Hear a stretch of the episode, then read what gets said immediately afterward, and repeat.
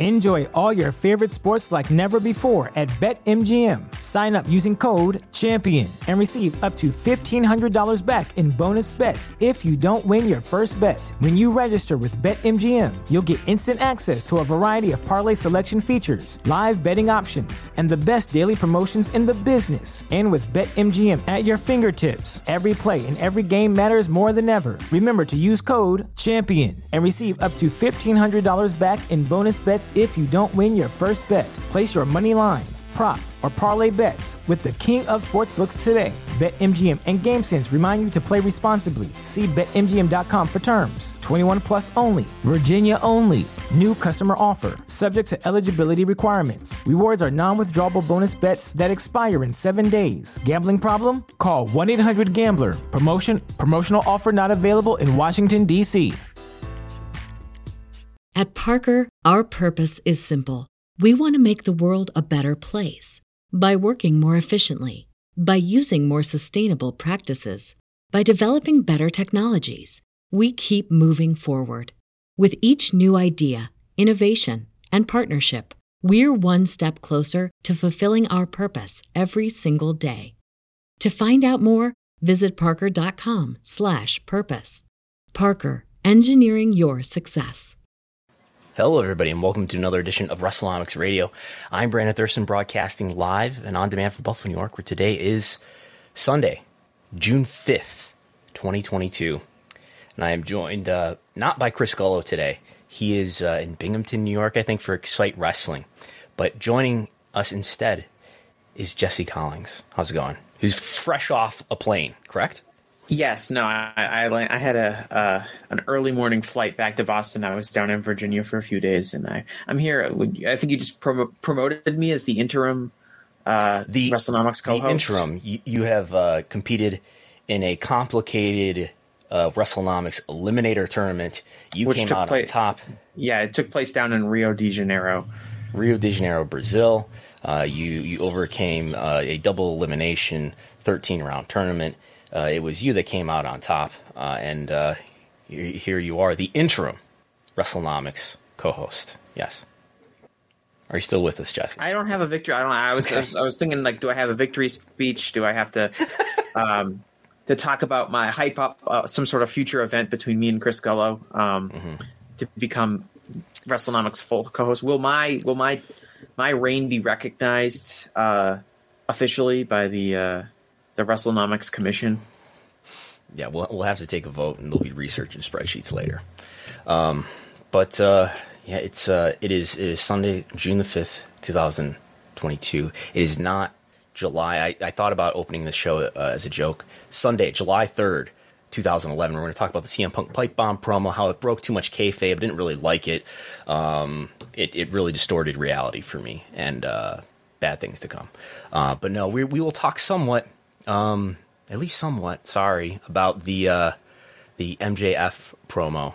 Uh, at least the TV ratings related to it uh, today, and also, and no, no, not many people have talked about this uh, up to this point that I've I've heard. In fact, I've heard nobody talk about the Business Insider story that came out this past weekend. I believe Saturday is when it's dated uh, about W Business about Stephanie McMahon. It's behind a paywall, which is why the aggregators, as far as I know, have not picked this up yet.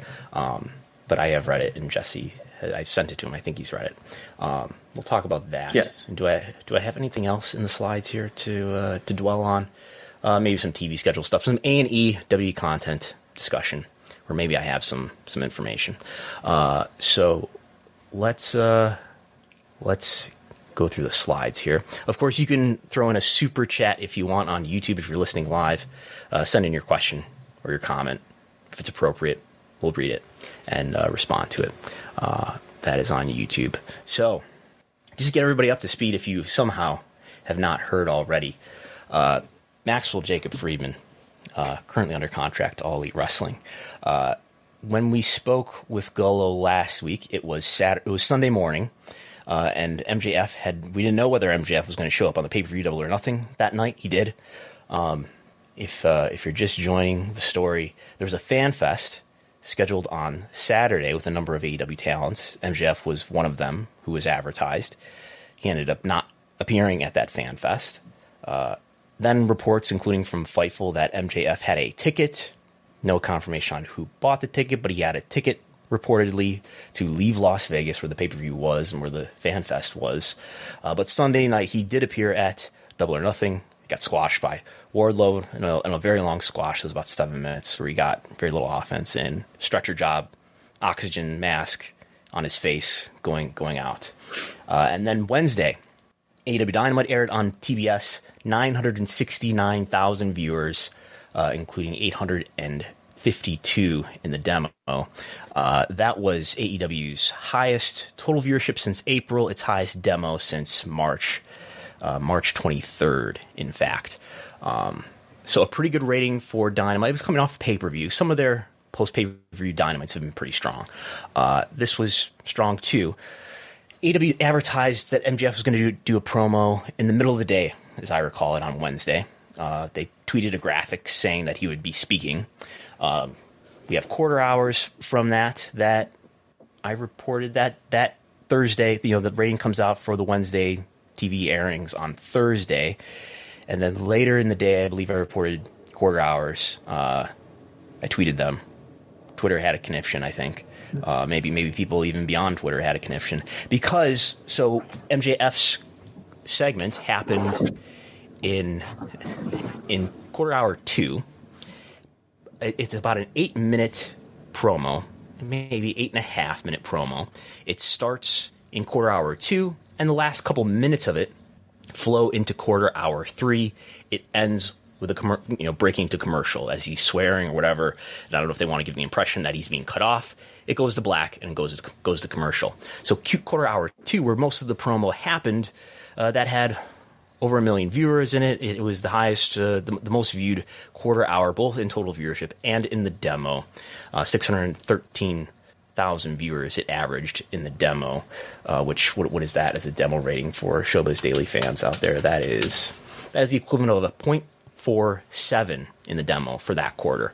Uh, so quarter hour two, the leader by far of the quarter hours for Dynamite on that night. Quarter hour three, though, the least viewed in total viewership and among the least viewed uh, in the demo too. So ambiguous. You can you can take away from that what you want. Uh, in that maybe people tuned out as it was going on at the very end. Uh, that seems unlikely, but we get the, the minute by minute ratings, which I reported on Friday, uh, and the the the most viewed six minutes of the entire show. What we have on the screen right now is just the first. Well, actually, what we have on the screen right now is the half hour from eight fifteen to eight forty four. Uh, but the most viewed, the, the top six most viewed minutes in the demo for Dynamite were during MJF's promo. Um, we do see a, a bit of a dip as it goes on in total viewership. It starts out, uh, well, it peaks at 1.1 million viewers, 1.123 million viewers. It peaks at about a couple minutes into him speaking. It starts to decline, I would say slightly, and then it grows a little bit at the very end. And then it drops dramatically into the, the ad break. Um, so that's largely what's driving that big difference from Q2 to Q3. Um, any any thoughts up to, up to this point on, on what we've just reviewed, Jesse? Uh, first thing, I think it's worth pointing out that this was the first Dynamite in quite a long time that did not have competition from the NBA playoffs. True. So, in addition to coming off of the pay per view and CM Punk winning the title and the NBA playoffs, this was, I think everyone expected this to be a show that would be up. Uh, mm-hmm. Obviously, I think the MJF stuff helped, um, but just um, for for the for the sake of anal- analyzing it, it, it's a show that was probably going to be up uh, anyway, based on kind of outside uh, of wrestling trends. For sure. Um, what do you think? The minute by minute data. I'm really curious because you know MJF referenced it in his promo. He said he was the second biggest minute by minute ratings mover in the company. What does minute by minute data actually mean? I assume that there's a lot of noise in those numbers, just like they are with quarter hours, right? There's a million factors that could go into raising a quarter hour or losing a quarter hour, and you'd need a, a lot of um, sample size to probably draw any worthwhile conclusions from it.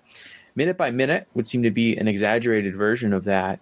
Um, and so I'm curious to know, like, are television companies, um, executives, you know, advertising people, do they really look at minute by minute data? Do they care who, uh, you know, a minute by minute biggest draw is? How, big would someone have to be comparatively to the rest of their peers to really be extremely valuable as a minute by minute draw?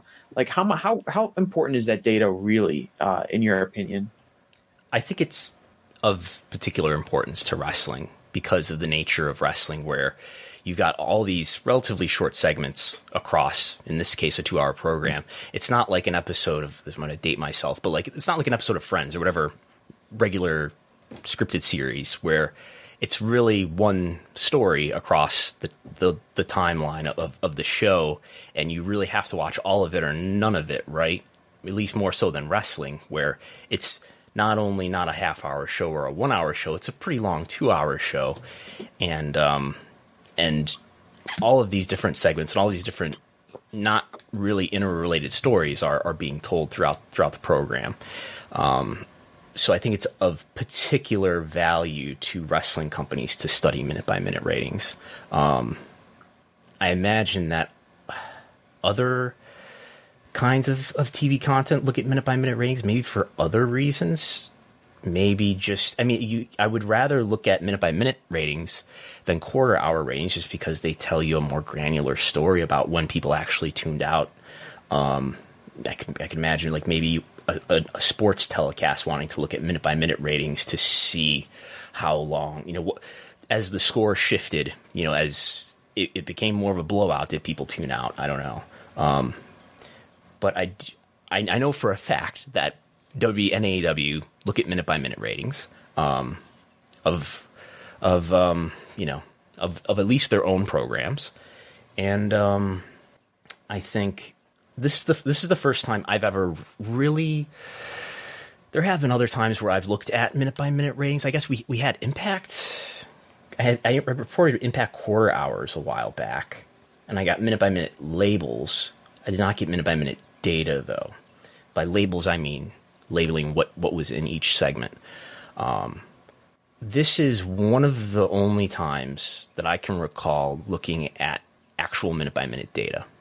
Um, Chris Harrington has made a few Apple II videos where he has tweeted videos of what appears to be minute by minute data on, onto these sort of multicolored line charts. Um, and I have used an application to like, based on that image, what what must that data be indicating? And so I've looked at that stuff somewhat. Um, but this is real data uh, from Nielsen. This is not something that I've extracted and extrapolated you know, based on an image. Um, it wasn't so set in code to you specifically from Mookie. Right. There was. There, then there's another time where he like made me look, you know, convert hexadecimal. But anyway, this is in real, regular, uh, whole numbers. It was on, it was printed on the back of the Declaration of Independence. Uh. AEW quarter hour viewership. Yes. Yes. And some you know stra- uh, scavenger hunt.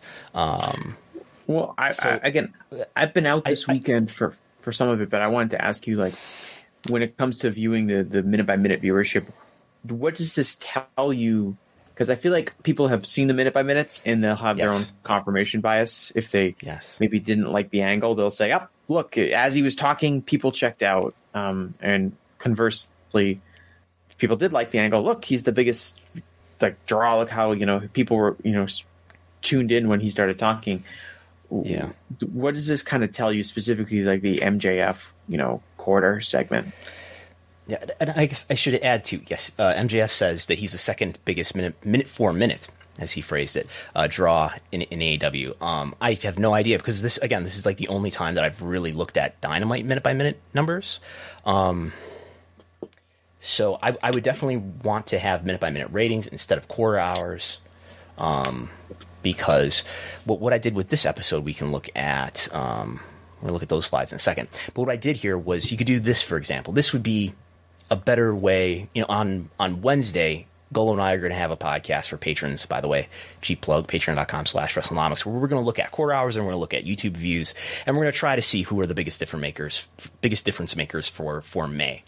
And what I would want to do if I had the minute by minute ratings for every episode of Wrestling TV, uh, which I don't, is I would want to look at uh, look at it like this, as we're going to show, as we are showing on the screen right now. I took every segment of this show, AW Dynamite. Uh, I excluded the, the parts of the given segments that had ad breaks in them. Because as we can see, for an example, on the, the previous slide that we were just looking at, or the part uh, of the show that included uh, the MJF promo, uh, there it is. You can see this really dramatic decrease in viewership during the ad break. Uh, that's pretty normal. This was especially aggressive, but this is not that far out of the realm of, of the norm for what happens when there's an ad break on, on the screen. Uh, picture in picture is not as aggressive. Uh, but regular ad breaks are, are more aggressive, as you would imagine. So anyway, I excluded all of the ad time during all of the segments. So if you got a match that went to went to ad break during it, we've excluded that time. And what I've done here is I've just ranked them, uh, and I think they are sorted.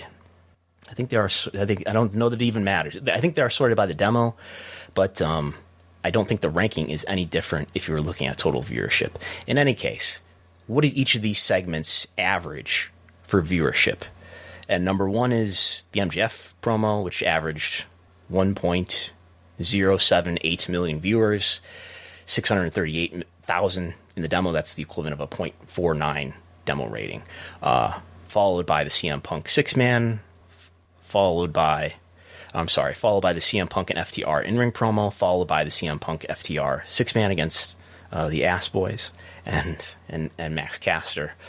Um, so that's how I would want to evaluate. That seems like a certainly a, a, much more ideal way to analyze quarter to analyze segments than than using quarter hours, where quarter hours are just these arbitrary 15 minute blocks of time where you've got segments, uh, other segments happening with, within a quarter hours, multiple segments that have no relation to each other. Where you've got segments that you know if you were on uh, right after a segment that did especially well, You've got a larger audience. You're going against different TV competition at different times. Uh, sometimes, in the case of the MJF promo, you're got a, a, given segment that's overlapping multiple quarters. But this is the way that I want, want to look at it: is, is to go through the minute by minutes, exclude the uh, the ads, and you get a cleaner idea. Um, I I still think that even compared to comparing minute by minute data to YouTube data, I think YouTube data might still be more uh, more of a clean way to analyze uh, especially if we're getting what I'm doing now is hitting YouTube every hour. So we really we know what the the movement of those numbers are like over time. Um, was there another question that you that you added in there, Jesse, that I haven't? Um, I was gonna I was gonna ask. Um, do you think it was? I thought I was kind of curious that they, and this is kind of in line with how Tony tends to generally structure the programming uh, of Dynamite, is that the MJF was the second segment into the show. Uh, as a viewer, it felt like to me like that was the most anticipated segment. I would probably say like let's put that in at least hour two because I think a lot of people and as the quarter hours veer out, I think a lot of people were tuning in to see what he was going to say and to see what he was going to do.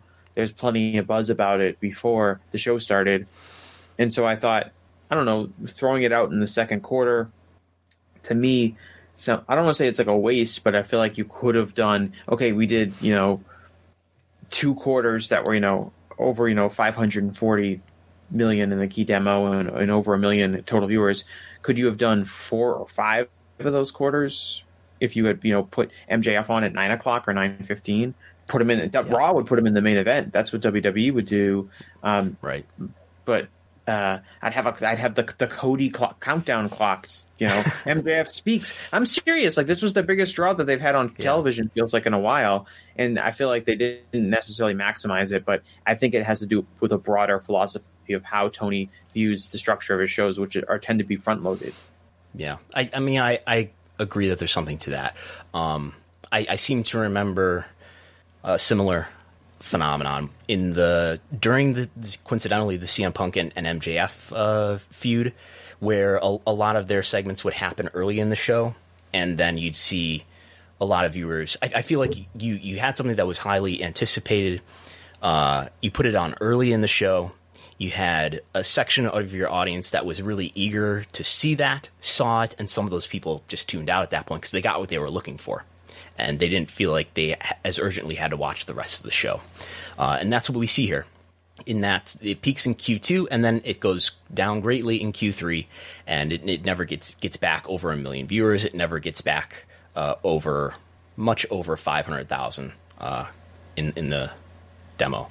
Um, and then you I can think- say, and this is where people have said, as as you were alluding to earlier, you can you can craft a, a narrative that still looks upon the uh, the MJF promo negatively. Uh, in that you can say, if we go back to the minute by minute trend, see all these people tuned in, and then you can even look at the total viewership and say, hey, some people tuned out as the promo went on. They tuned out in large numbers during the ad break, and then they never came back. Um, and I think you can make a similar argument. This is a, this is the argument that we hear uh, about Dynamite, and that Dynamite debuted in October 2019 with 1.4 million viewers. All those people checked out this new product, and they never came back. And now Dynamite averages no better than a million viewers. Uh, you could say the same thing about Rampage in episode two. All these people came in to check out CM Punk, and it, and it did over 1.1 million viewers. And then all those people never came back. You could say the same thing about the debut of SmackDown on Fox, which did uh, about 3.9 million viewers. It looks like, you know, SmackDown last night uh, did just under 2 million. Uh, and all those people that checked out The Rock on the first episode of SmackDown on Fox, all those people never came back. Then they had the, the Christmas episode uh, in Christmas 2020. 3.3 million viewers checked it out after uh, an NFL game. And all those people never came back. Um, I, I just think that that's, you know, that's not how uh, peak viewership works here. When something's really anticipated, people tune in to check it out, and then they then they don't want to watch the other stuff as eagerly. Um, I think it would be similar to you know looking at a highly viewed, let's say NBA game, like let's say there's a Warriors versus Lakers game or something on TNT, and it does a, a, bigger bigger number than usual for TNT, and then the following game the next week isn't as big. You could say, well, well, people must not have liked that that Warriors versus Lakers game. I don't know. Yeah, I mean, I think with sports they kind of tend to naturally grow over time, um, depending on the game, I guess. But in general, they tend to peak in the final few moments and and, and kind of grow gradually. Um, I'm just. It seems like I, I feel like, um, especially since they moved to TBS, that the idea of front loading the show has has had more appeal uh, to Tony and to the company. CM Punk's almost always in the first or second segment, depending on not if he's wrestling, because the first segment is almost always a wrestling match, and I think that's a big deal um, with the with the bigger lead in coming in off you know the Big Bang Theory crowd. You know, let's let's main event. Let's let's have a big match right away. Let's front lo- mm-hmm. front load the shows and then kind of have later stuff. You know, kind of it's I always think it's a theme during Dynamite that the first hour there's been a lot of Dynamites where the first hour is like, oh, this is great, and the second hour is clearly inferior to the first hour. Um, yeah. And I don't, I don't and, know. And quarter hour seven is almost always a women's match that uh, doesn't seem to be as, as, as highly anticipated as some of the other segments. Mm-hmm. Um, I think it's a solid brand choice to put a match on in the main event. I don't know that I would argue that a promo should be put on the main event. I remember when the, uh, the, there was a Kenny Omega and Adam Page contract signing for their pay per view title match. That that their contract signing angle was the last segment on the show, and that was. I had to ask people: Is this the first time that Dynamite ever ended without a match, with a, a segment that was not a match? And it was one of the first times that that's ever happened. Um, mm-hmm. like you said, it's a brand choice. I think I wouldn't have had a problem with MJF closing the show just because I'm like, this is what the people are most anticipating for. You know, it might be a match one week, it might be a promo, but whatever people are anticipating the most, you put in the main event. You want them to stick around throughout the show. Um, but at the same time, AEW is, you know, raging a branding war against WWE. And what does WWE do? They have a lot of those promo segments in the main event, and they certainly have a lot of promos to start the show. And AEW really doesn't want to do that. Um, and I understand why because that's something that's associated with WWE and often viewed as kind of a negative, especially the the opening of the show being you know the boring twenty minute Triple H promo as opposed to it's almost always a match in Dynamite. I, I, I can't recall a time when it wasn't, but someone might be able yeah, to remind and, me. And so they they still could have put their Jon Moxley versus Daniel Garcia match in the main event, but maybe have this open the second hour or go into Q quarter hour six or seven. Um, but yeah, there was a way early. to do it, but they they clearly chose to, to, to kind of put it early on in the show. Um, I just think with the interest, it would have made maybe more sense to do it in the back. But I, I don't know. I, I kind of assume that they have good reasons for thinking like this sometimes. Um, and I, I, was following uh, Google Trends quite a bit around the timing of, of all this. Um, the blue line that you see on the screen here, this is from Google Trends. This is representing web search. Uh, this is when this grab was from probably in the middle of, let's see, what day is the third Friday? Uh, and we see this is back on the weekend where you see Maxwell Jacob Friedman in the blue. His his web search goes way up. It almost reaches the peak for CM Punk. CM Punk won the AW title on Sunday night. So CM Punk's peak during Double or Nothing is higher than the peak of MJF, which is also during the pay per view, but also he's got a peak here on Saturday when the news is breaking about uh, whether or not he's going to appear and, whether, and how he no showed the um, the meet and greet. Uh, but then on Wednesday, the MJF searches during the promo and right after the promo. I believe this is at ten. The second peak is even bigger. Uh, you know, after Dynamite has just gone off the air uh, as well as in this is I think this this I got my mouse on this and people can't see it, but there's there's kind of two data points here uh, at about the 75 index mark, and then there's another one just under the 100. That's probably nine o'clock, and then this is hourly, by the way, or maybe it's minutely. No, I think it's hourly. But anyway, there's another one at 10 or 11. Anyway, MJF's peak for web search worldwide is higher than CM Punk's peak back on the on Double or Nothing night. Um, and it and MJF stays above anybody else on this chart, which includes CM Punk, Adam Page, Chris Jericho, and Paige VanZant. Uh, Paige VanZant searches are very high for. Uh, and then this is continuing on into Friday night, where news starts to get floated that CM Punk has a major announcement on Rampage. Uh, he announces that he's injured, and uh, the CM Punk searches do get back above the MJF searches. Uh, and I think they've they're getting close to, to near each other again. Um, AEW has made a choice not to put the, the clip of the MJF promo on YouTube, which undoubtedly would have done massive YouTube views for what that's worth. It's really probably more of a marketing value than it is direct revenue on YouTube. YouTube generates probably, probably about a dollar per thousand views, roughly. Um, I, yes, it depends greatly on where those views are coming from, what region of the, of the world. Uh, but so uh, uh if it did a million views, which maybe would have done more than that, but if it did a million views, that's worth about a thousand dollars. So on, on, on, an AEW scale, not a ton of money. Uh, if it did five million views, it would have done maybe about five thousand uh, dollars in, in revenue.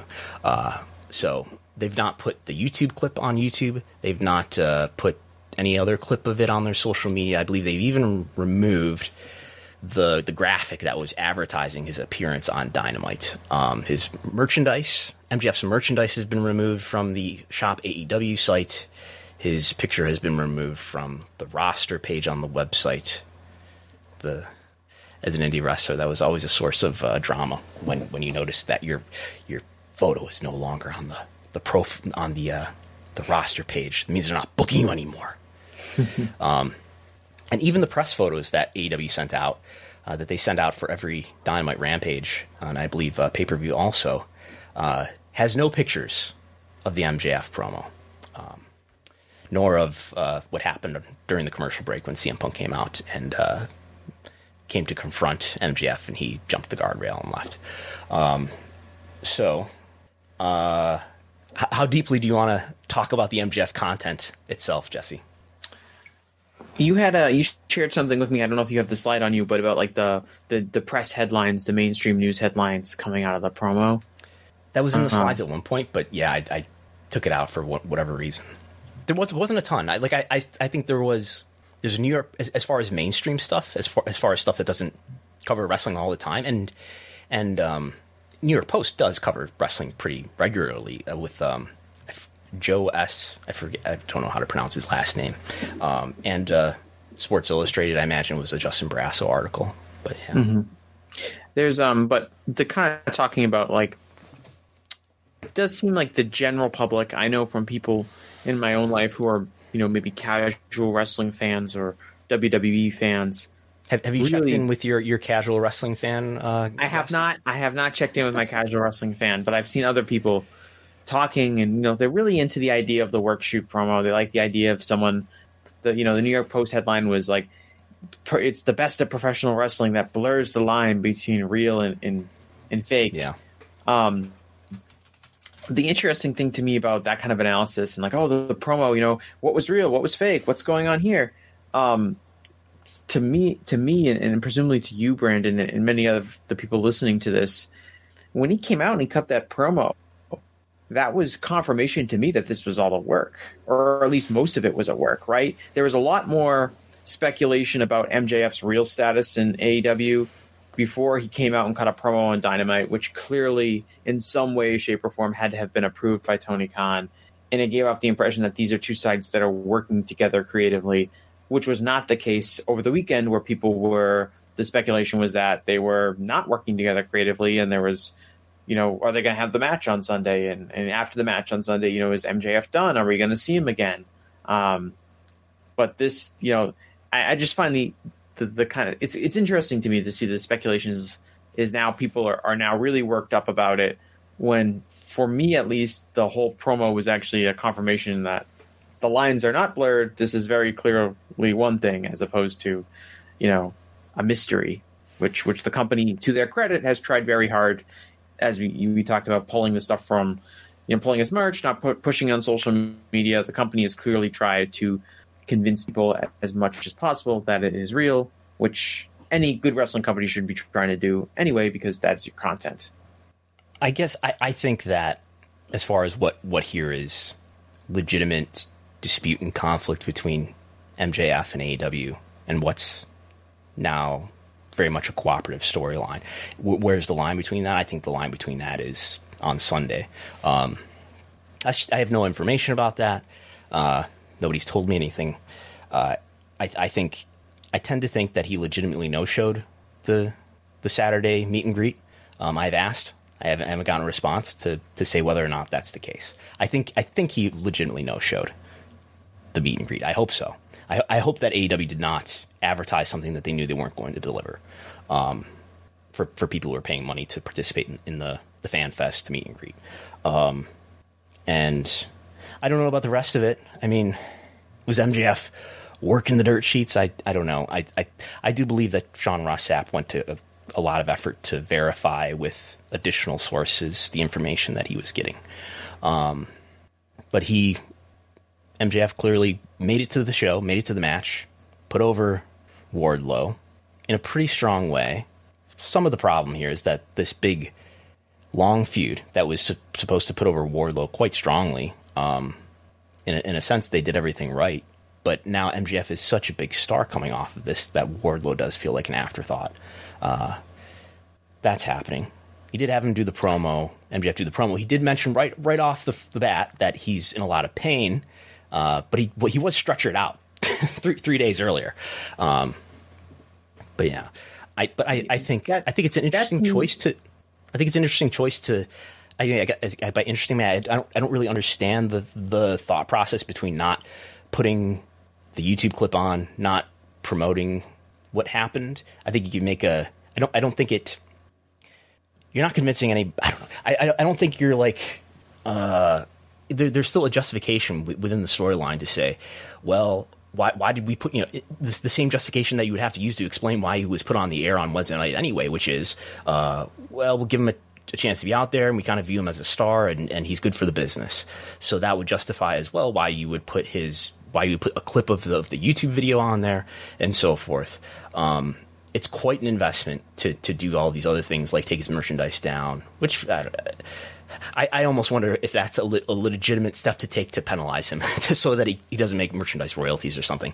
Um, but yeah, uh, I mean, you could you could get away by just saying we don't censor our talents. They we gave them promo time, and they you know what they say is what they say, and you could easily spin that as that.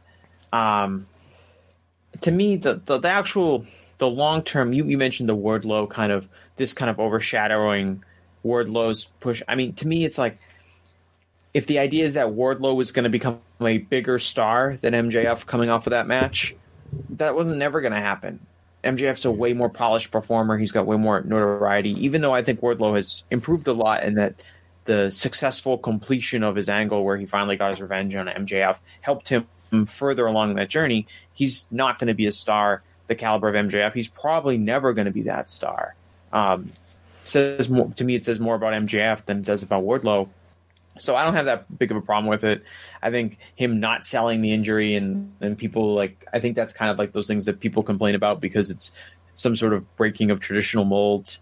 Um, but ultimately, like if you really think about it, like doesn't really matter. Like oh, now I believe wrestling is fake because MJF didn't wear a neck brace during his promo. It's like is that really gonna is that gonna change you know anything from a business standpoint that he didn't sell the the, the, the injury enough? Um, so I'm I'm kind of dismissive of that. I think as a fan, I just to me I liked his performance in the promo, but I ultimately wonder, and I think this is true for the entire angle, where is the actual on-screen conflict and what is the resolution to it? Um, you know, he, in his promo, he alluded to feuding with Tony Khan. You know, Tony Khan doesn't want to pay me; he just wants to pay these WWE guys. It's all about you know Tony Khan and by proxy AEW as a company and as an organization. And to me, it's like, well, who's he going to feud? Like, how, what is this? Le- MJF needs to have a match now. Who's he gonna? Who's he gonna actually wrestle in the ring? I Tony's not an on-screen character. I have zero interest in seeing him be an on-screen character. I think a lot of people that are AEW I, I would be shocked agree. if I, have I've seen discussion about well, th- is, does this mean that Tony's going to become an on-screen character and become a you know an on-screen authority figure? I would be shocked if that was the case, and I don't think that would go well at all if that was the case. And a lot of people, a lot of people, like I said, the casual fans or people who who are WWE fans, they just assume he's going to become Vince McMahon. They say, "Oh, now Tony's going to be the evil authority figure," because and that's kind of a uh, indictment of what those fans know and what they have been taught over the last few decades with WWE is that's their go-to storyline.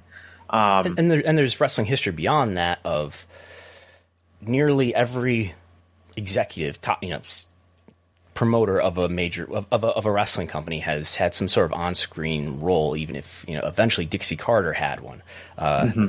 Lawler. Uh, I guess Jim Crockett didn't really, but but Dusty certainly did, right? Uh, yeah, or they had somebody who was on screen that that w- that would represent management, even if they weren't actually. Greg Gagne, uh, yeah. Um, but but all, there's, all that, a lot, and, and, I'm sure I'm sure Tony has studied that history. We've seen some I, what I what I view to be some some breaks in in in not in not taking care of of not repeating history in terms of some of the the promos that he's done with Tony Schiavone during the Impact period, and that one angle that he did, I believe, on Dark, where he did come out and, and order a match to I forget what the angle was. People probably know what I'm talking about. Where he came out on Dark and he, and he grabbed the microphone and people have have made memes out of the face that he's making during it. But yeah, yeah. Well, he he's been on screen before. You know, he came out obviously the Brodie Lee show. Um, yeah. The, the he came he out just, for the just walked Japan. the Hart out to the to the ring or out to the stage anyway on the pay per view. Yeah he came out for the New Japan announcement where he kind of like is gonna he says like one thing and then Jay White comes out and interrupts him and he just kind of has like a bemused look on his face. Um, but yeah, I don't like to me like I don't think it's gonna. You have people are, are fascinated by the promo. It was a very good performance by MJF as a performer. In the long term, where is your conflict? Where is your money drawing feud? What are people going to be interested in week to week? Now that you have kind of I think their destination. I think their destination was to go to Punk, as indicated by what happened during the commercial break, that they knew people would film on their phone and put on social mm-hmm. media, where Punk comes out and confronts him. Now it has emerged that Punk is injured, which you know I don't think they were anticipating. Or were they? Or is that part of the work too? I, I yes, doubt that's part. part it's work. all part. Now the title will somehow interim title will somehow find its way around the waist of MJF um, or Hirooki Goto. Yeah, I think I think definitely both.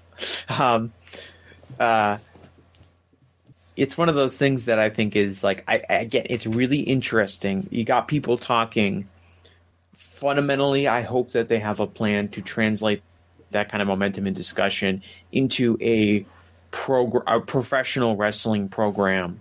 Because um, I just don't care that much about the the work shoot promo. I enjoyed the content and the performance of it, but I don't ultimately care that much about like a guy who's like, oh, is he shooting? Is it real? That's not entertaining to me as a fan that much. Like I don't I don't get the kind of kick kick and joy that I think the New York Post writer got out of it that's just me personally. Some other people will just. I kind of just want to see guys wrestle and, and, and, and not try to fool me as much or not try to Mm. you know just you know tear at the fabric of of the the the ridiculousness that is a professional wrestling show and kind of present it to me more straight but that's that's that, that might just be my personal preference i think other people might might, might disagree with that I, I think a lot of why this promo is divisive with viewers and fans, and, and I would say, just to clear it up, generally, I, th- I think the, the reaction to this is largely re- is largely positive, but there are some people who didn't like it.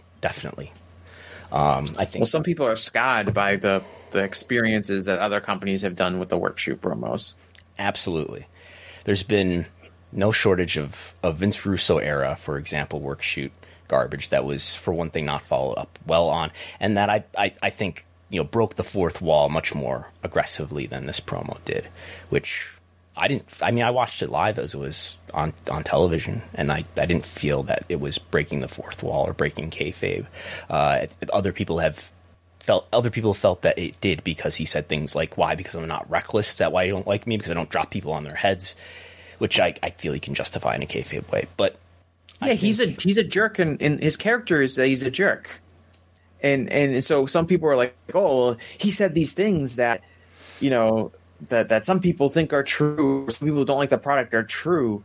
And it's like yeah his character is he's a bad guy and he's gonna make up things he's gonna exaggerate things he's gonna lie uh he's gonna be like you know oh well he he's mad that WWE people made more money get signed and make more money than him. And it's like that, that's a that's a true thing. And it's like but his character is that he's an asshole. So like he's not like necessarily the good guy. He's stretching the truth and all these kind of things but I, I don't know. Maybe it was a little too cerebral for some people.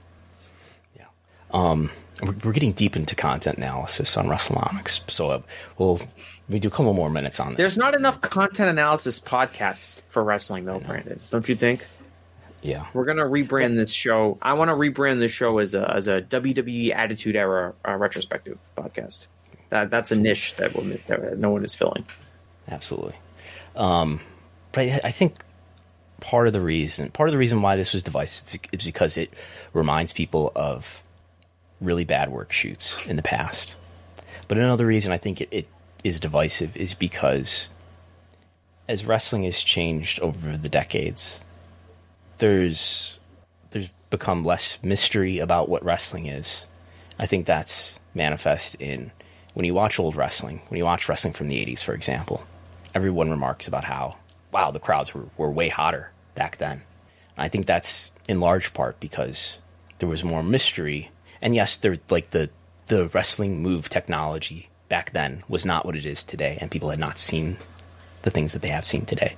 But also part of it is that there was a mystery about what they were seeing, what was real, what was not. No, I don't think that people sat in the seats and thought they were seeing shoot fights, but I do think people had just a lack of certainty about what they were seeing, or maybe they thought certain matches were real and certain people were real. And there's none of that today because we've seen all sorts of things that, that tell us otherwise.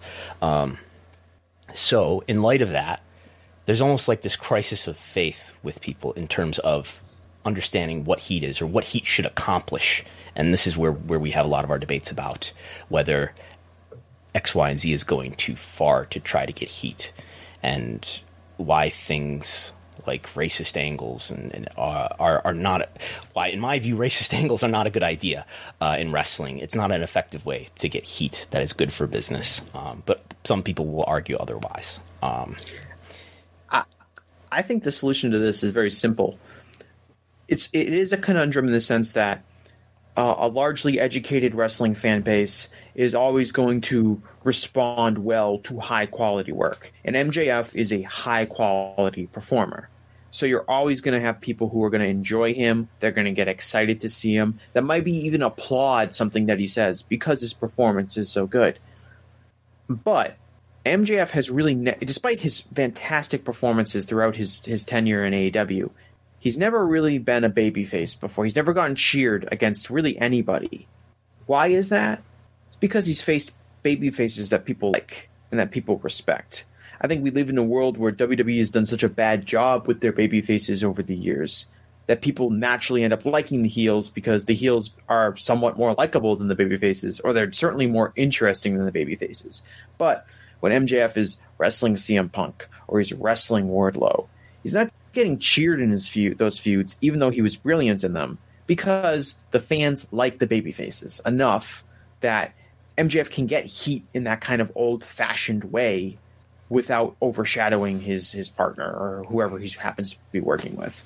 But I think because just WWE's been so bad at that, a lot of people have a hard time grasping that. Like everyone seems to think that like you have a great heel and that you make a great baby face using that heel heat. But it's more of a balance. You have to have a really good baby face to kind of enhance the heel heat um, in that way. Right. Um, we have a super chat. Um, I, I, I, see. We'll, we'll, yeah. Oh, sorry. Um, you're, you're, you're fine. Um, I guess what, what, what, before we get to the super chat, we could leave it on the screen. Um, I, I've, I've said before, and I think this is is is true still, that if wrestling is going to have a significant growth in business, if a wrestling company is going to you know, I don't want to go so far as to say have another boom era. But if a wrestling company is going to have significantly more popularity and economic success than it, than it has currently, whether that's AEW or WWE, I think it's going to be on the back of, an, of a star who has never been a main eventer yet. Um, I can say CM Punk, since the fall, summer of 2021, has done some positive things uh, for, for AEW. Um, so that's somewhat that's significant, right? I guess I'm imagining something a little bit more than that, though. Um, this this is the first moment where I felt like it's pretty clear who that person could be. Uh, yes, you have the pillars that people look at as potential future stars uh, who have potential, but this now the you know the, the, the blurry vision is, is becoming sharper in terms of who who a new top star could be who could really help their business. Um, Okay. Chicken Pom Pom says from there. Looking historically on the matter of work shoot and entertainment, did the CM Punk pipe bomb promo see an increase in ratings on the back of that, that momentum? So I actually actually have something related to that, and then we can look at the ratings also for Raw uh, during that time. But what, what I have here is the Google Trends uh, in 2011 for CM Punk uh, in the blue here on the screen. In the background, just for reference, to, to get us some frame of reference about how, how, how much people were searching for CM Punk, we got a, an orange line or yellowish line that represents John Cena during the same timeline. This is running from March 15th, 2011 through, I think this is actually November 30th, 2011. And uh, this is daily data. These are daily data points.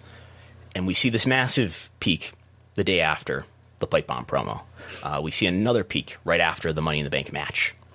Um, and then we do see, I guess the, my takeaway from this is that it, it did, re- for what this is worth, it did result in a sustained increase for web search related to CM Punk. Not nearly as high still as John Cena's sustained web search trends, but higher. Okay, but that's not TV ratings. TV ratings we will look at here on the actual WrestleNomics viewership a viewership spreadsheet that you can get access to at patreon.com slash WrestleNomics. And I, I, think the answer, Chicken Pom Pom, is going to be no. Uh, it did not coincide with a, an increase in viewership, uh, the Pipe Bomb promo. So the Pipe Bomb promo is is what date again? Because I have it on here. Uh, it is the 27th of June. The, the Pipe Bomb is 27th of June. I'm pretty sure, right? Because I looked this up to, to label. No, this, you're right. You're right. Chart. The Money in the Bank is definitely July. Uh, mm-hmm. But anyway, uh, so if we scroll, let me put this back on the screen. If we scroll to, actually, why don't I hide these columns so maybe we can see this a little bit clearer. What I have here highlighted is the column P2, that's total viewership in thousands.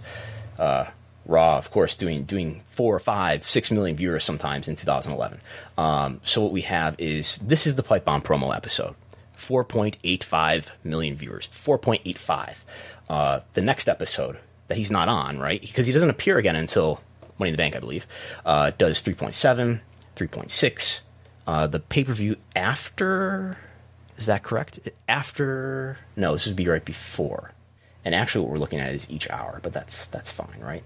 Big difference here between no, I'm looking at different episodes. But big difference here. Like for so this is the the episode right after Money in the Bank. Uh, I don't have it on the screen. There we go. Right after Money in the Bank, we have hour one doing 5.98 million viewers. Hour two, these are in reverse order.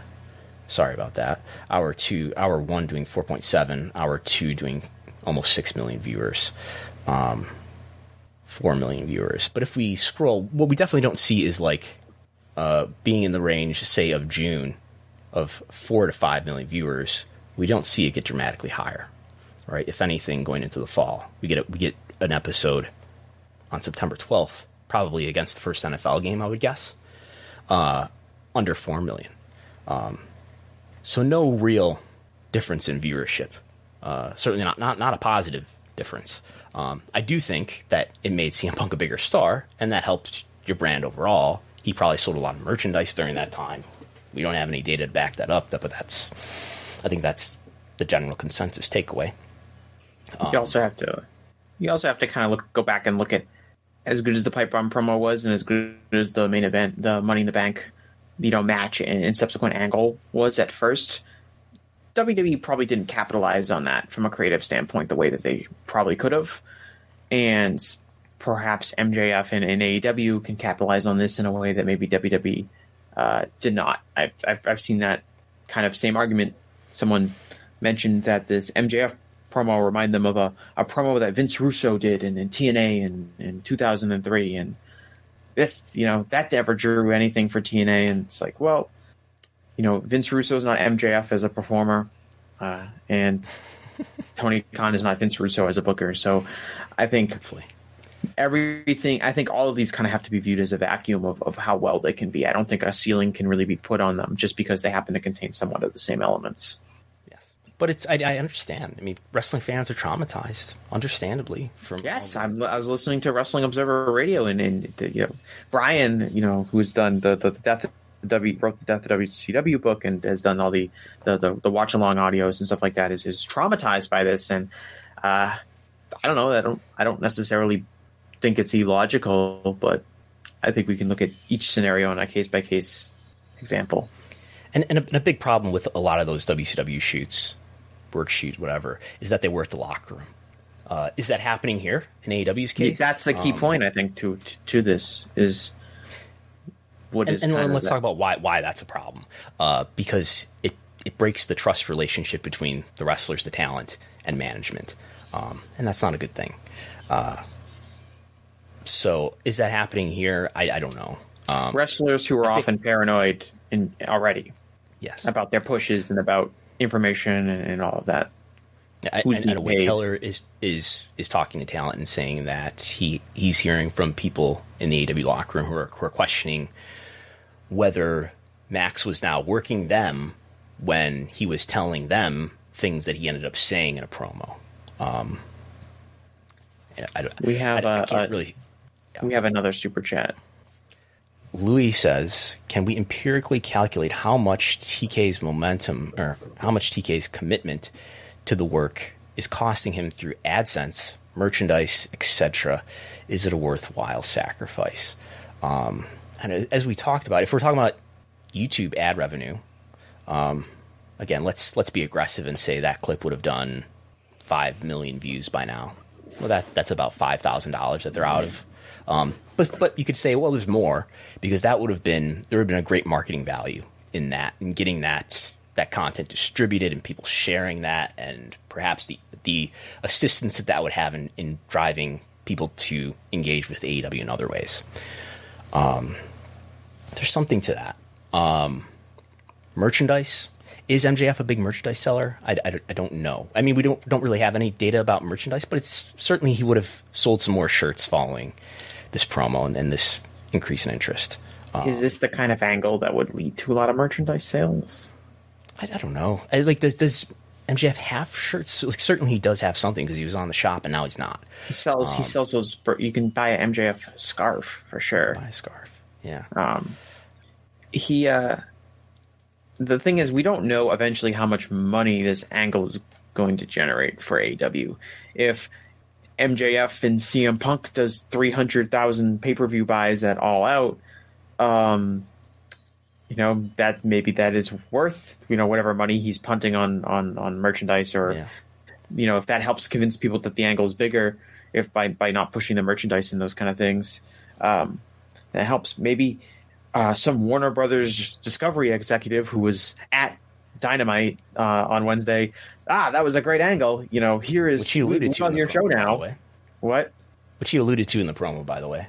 Yeah, yeah. So, so we don't know how valuable. We might not ever know how valuable uh, the show, the, the angle ultimately ends up being for for AEW. Um, only that we don't know exactly what where it's going to take us. And and just quickly on on the subject of working the locker room, um, I have been part of a promotion at one point, on obviously an extremely smaller scale, where the locker room was worked on something. Uh, can I describe it here? I, I mean, involving names that you know almost no one would, would recognize, but um, there was there was uh, a, a, a, situation once where supposedly the champion would not drop the title, uh, so they told him that they were going to do a DQ finish that night for his title match. Uh, at some point in the match, the referee counted one, two, three really fast, gave everybody an impression that it was a, a legitimate uh, screw job, a legitimate double cross. He, the, the, the champion uh, stormed into the locker room, knocked really hard on the on the booker and the promoter's door, who locked himself in the door, grabbed his suitcase, and we, we could all see him from, from the upstairs locker room from the window, get into his car, slam the car door really shut, and then speed off out of the parking lot. It was like one of the most dramatic and scariest moments that I've been a part of in a, locker room. Um, come to find out a show or two later, he does this big return angle and cuts this long promo. Uh, and then one of the bookers admits to the to the locker room in sort of a meeting afterward that yeah, it was a it was a work and uh, ap- apologies if you're offended. And uh, I was not happy about that.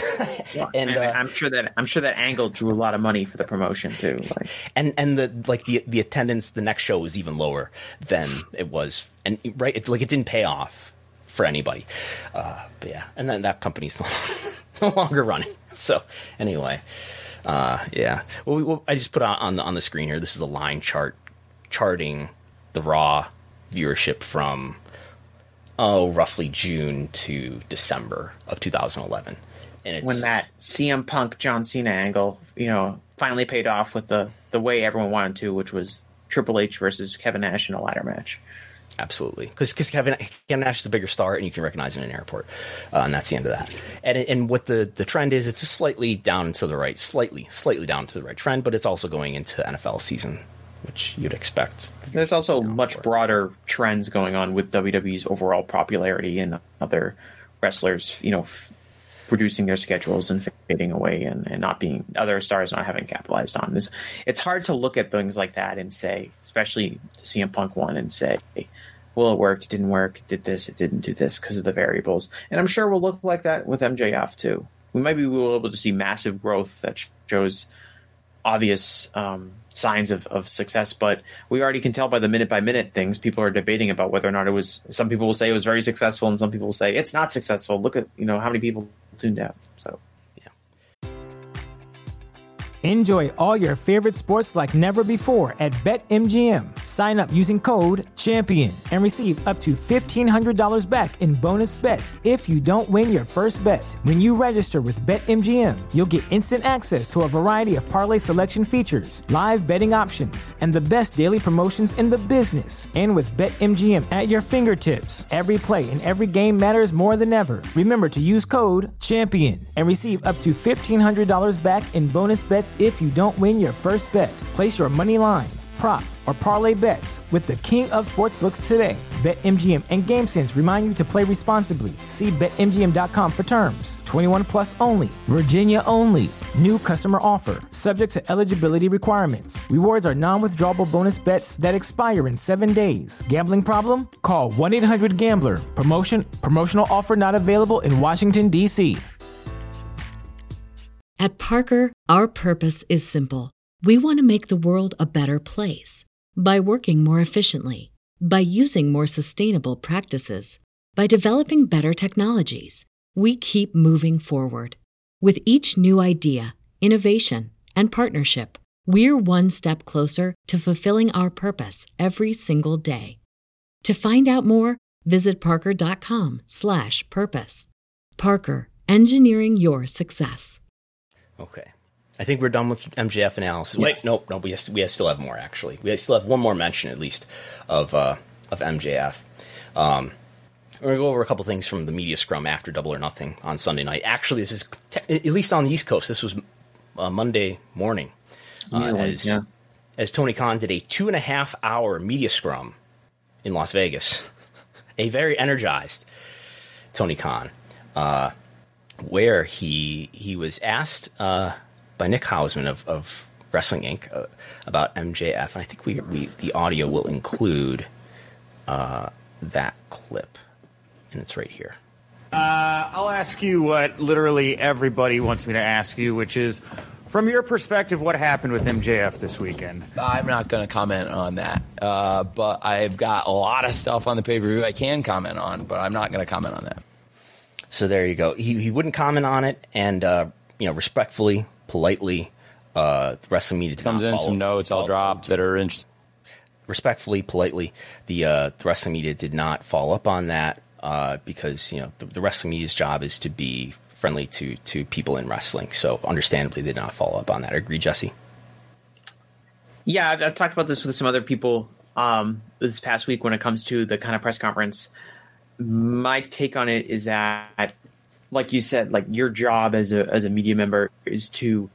Uh, some people say like, oh, it's your job to make him uncomfortable, and you got to ask him the hard questions. And it's your job to make him squirm. That's not exactly how I would describe it. I would say it's your job to get information that is interesting to your readers and for the help the websites that are you either run yourself or being paid to to cover and as as nick says in that conversation you know i'm going to ask you the question that everyone wants to know. It's the biggest story that anyone was ever talking about that weekend. I'm sure everyone wanted more mjf information. And tony's response at first is i don't really see anything wrong with tony's response. He just says i'm not going to respond to that. But someone else needed to follow up and say, ask him again and ask and get something a little bit more substantial out of him. Uh, even if it's something like, look, we know what happened between me and Max is is a per, it's a personal issue. I don't I'm not going to comment on it any further. Just it's a per, it's a personal issue, and we're you know that that and I'm going to leave it at that. Something to make it, uh, you know, give him a little more substance. Things just like I'm not going to talk about it, and everyone else was like, okay, and they you know went on to ask other questions to with about all of the great things that he really wanted to talk about. Um, I just thought it was I, I think uh, Rich from VOW has made the point. This is a good point that he, he could have asked, okay, you don't comment on it, but can you, can you tell us why, at least, and maybe that would have led to information. Yeah, I mean, you want if you're a journalist, you want to get information out of Tony. Get him to say something that you can then use as part of your story and your coverage of this.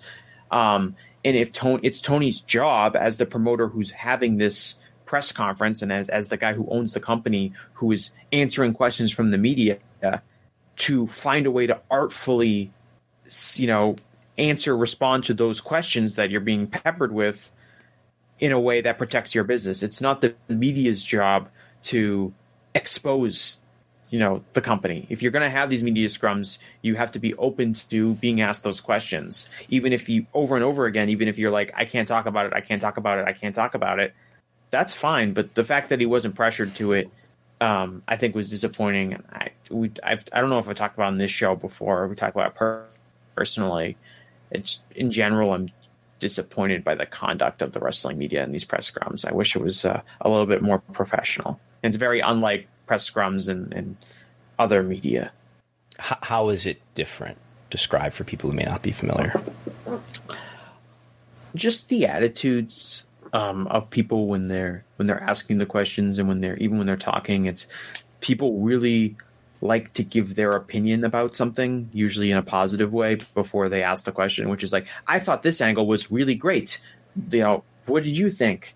You know, that kind of, you know, okay, well, we don't really care about your opinion of an angle if you're asking a question you're trying to get this information out of somebody. Um, ask the question yourself. If I'm interviewing a politician or I've, I've been in media scrums where I'm talking to a state senator, a senator, or the governor, no one's like, "Hey, governor, I love your program with you know for for for free school lunches. Um, why was that such a great idea?" Um, that's just not how you would conduct yourself in a professional environment. And I I get that these people are probably really happy that they're getting to do the press conference and they like to think of themselves as being friends with the promoters and the talent, but just overall, I find like the applause when people would enter um, I'm like imagine going to a, a like a, a, a, the NBA Finals, right? They have a press conference after every game. There's a lot of media there. The Celtics just won Game One on on, on Thursday night. Like if Al Horford comes out, the media that covers the Celtics is not all applauding him for his good performance. It's just you know weird forms of conduct that I, I find unique to the media that covers professional wrestling and probably stems from them not having a lot of experience at this or not. And, and this has not knowing. really existed for very long. Um, this kind of setting did, doesn't because WWE because WWE doesn't yeah. have press conferences like this and press scrums like this. Um, right. So I just I just find it in general like and, and we, we, you can talk about Tony's conduct during the meeting where or during the scrum where he just kind of kept talking on and on and on and on and it felt kind of unorganized and it felt like a bunch of people that were having a friendly podcast with Tony Khan and not working to get information that their readers would care about. Maybe they maybe they did. I'm not running these sites, so maybe they got all the information that they really wanted. But I'm sure I, I will say he was much looser and more willing to talk about things in, a, in an unreserved manner in this setting. There was a lot of potential on, there. He was very on, on animated. the call before the, the pay per view. Oh yes, yes. Before I'm just talking about like when he was talking, you know, and he was just talking a mile a minute. Like I watched this um did you did you um, see the? Uh, I think it's Richard Deitsch, the athletic reporter. He had Tony yes. on his podcast, his media podcast. yes, yes. So I listened to that podcast, and Deitsch kind of brings up, you know, Eric Bischoff and the kind of show and conversations he has with Conrad on, on his shows and that kind of thing. And Tony is do, do, super. Like, do, you, do, listen to Richard's show often? I, I, listen to it now and then. I, I, I, I probably listen. I've listened to it before. He's clearly a wrestling fan, and in fact, yeah, he and, he he does kind of as you know, ironically, as I was just getting done saying that this about the wrestling media, he does you know like Tony and says a lot of positive things. That's kind of what I was going to get at. He, he he flatters guests a lot, uh, which is yeah yeah. I, I well, there's plenty I, of podcasts that do that, like you know, but uh, but my point was that he's he asked him a question about Eric Bischoff, and and Tony's so diplomatic about it. He says, you know, Eric had tremendous success, and Eric is entitled to his opinion, and he's had, you know, this incredible experience in his career running a wrestling company. He's so positive about it. And then in this press conference, someone that brings up, you know, the Eric Bischoff CM Punk, um, you know, CM Punk was a, was the biggest flop in, in wrestling history or whatever Eric ended up saying. And Tony spends like a minute just ranting about how wrong that is and has all these you know numbers about all the success that CM Punk has and just his, his attitude is totally different. He's ready to fight. He looked like he was ready to to to to, to you know he, he, he got he got mad at at, at uh, the question almost. Uh, he really cut a promo. I, yeah, I, and I, I mean I sense that they're more.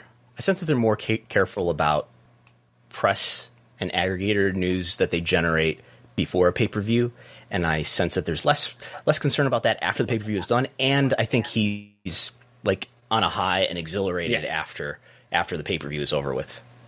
Yes, there's a there's a there's a um a factor, especially a pay per view that comes across really well.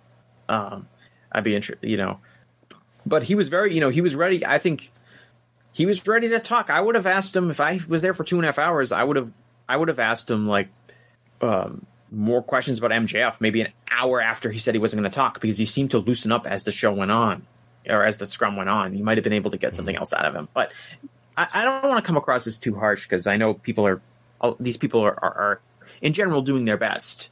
Um, I just I just wish it was better. And and coming from a a non wrestling media background, I think the contrast between the way wrestling media has chosen to conduct these press scrums is is very different than than if we're covering a politician or we're covering a big company or, or sports or anything like that.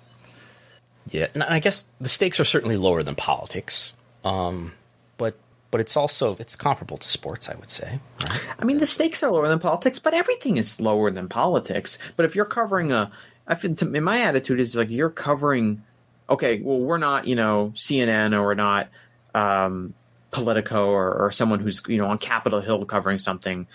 Um, so, but but you're you're you're if you're a wrestling news site or a newsletter or something like that, yeah, okay, you're you're not you're not the stakes aren't important. We're not talking about the freedom of the free world or the security of the free world or or natural disasters or anything like that. You're making your your career and you're making money off of wrestling information. So you should take that pretty seriously, just the way anyone else takes it seriously. And I, I think they do take it seriously. I just think that that's for some of the media members, the definition of, you know, professional conduct in the setting is, is different than mine, coming from a, a, background where, you know, that's we're not covering wrestling news, we're covering other yeah. things. And I think there's a huge tension between, partly because this is new, but also there's a tension between protecting relationships with people and actually gathering information. Well, and I also thought things like like so, so, so Sean Ross Sapp had some scoops during the weekend, right, about the MJF scenario. Um, you know, he had the plane ticket, he had some some other information for Sean. If if he's sitting there in the in the press scrum, and I don't know if he was there, but he probably he, was. He was not there, but yeah, no, he wasn't there. People, other people from Fightful were there, but he was not. Yes. Um, okay, because yeah, I was gonna say I don't remember him hearing a question, but I would imagine that he'd but be there. Will but Washington anyway. from Fightful was there a lot yeah. of other people from wrestling news sites were there. If you're if you're but if you're Sean, right? And you're I'm, I'm thinking competitively from a media atmosphere. If I feel like I can get the scoop myself from what's really going on, there's no benefit to me pressing him in the press conference or trying to get the information in the press scrum because then everyone can get that. Sean, if Sean's like, "Hey, you know, what about this MJF situation?" and and Tony tells everyone in wrestling media what the situation is, that doesn't really help Sean at all. But if he thinks that he can get the scoop himself and put it behind his pay- paywall, that's him just thinking like a businessman and, and, being like, okay, well, why would I get this information in public when I can get it privately? Uh, and, and I, I, know Dave asked about MJ. I think he Dave did ask. Uh, uh, he asked Tony like, "Oh, will we ever see MJF again?" And, and Tony said he can't comment on it. But um, but for the people that are kind of getting scoops, I can understand in a press conference setting not pressing him.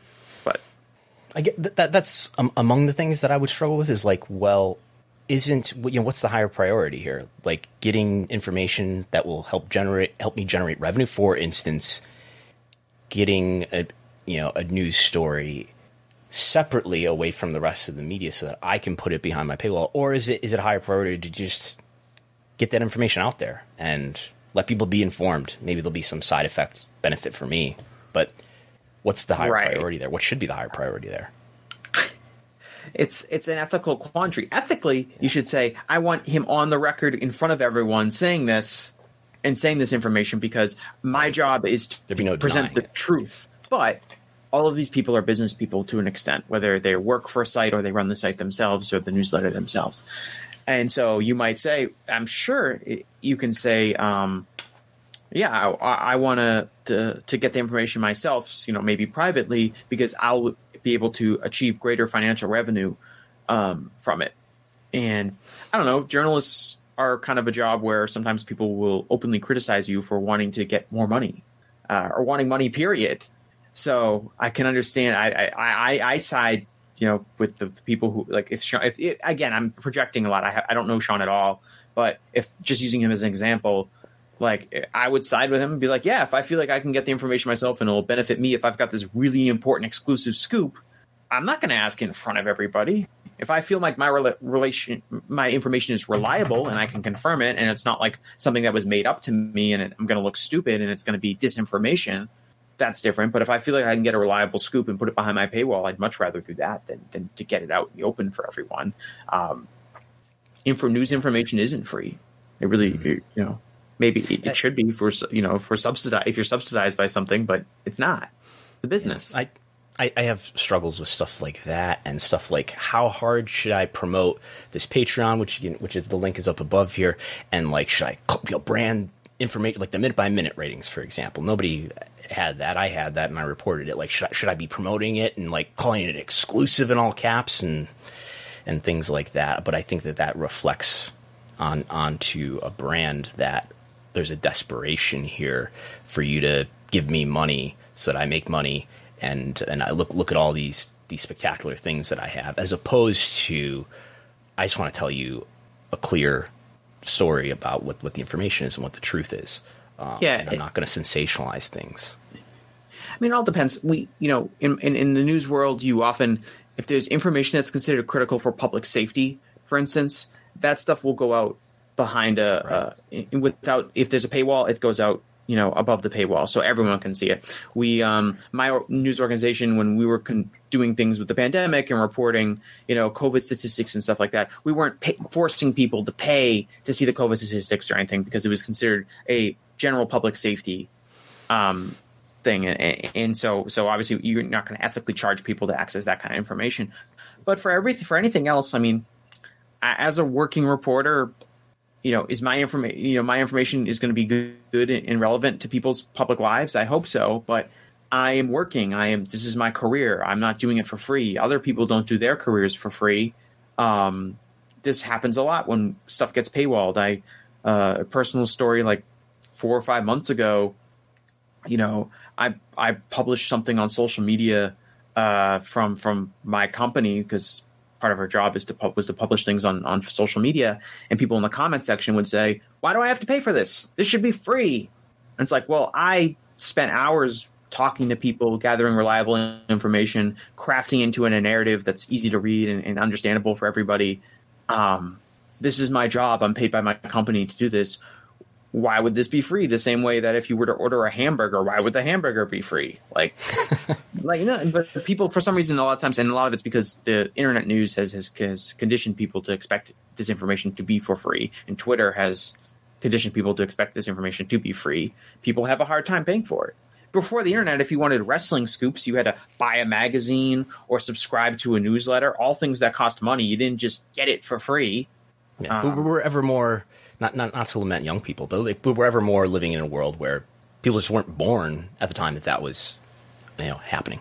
Um, CJ one two eight asks us uh, if that same reporter pool had a press conference with Vince McMahon.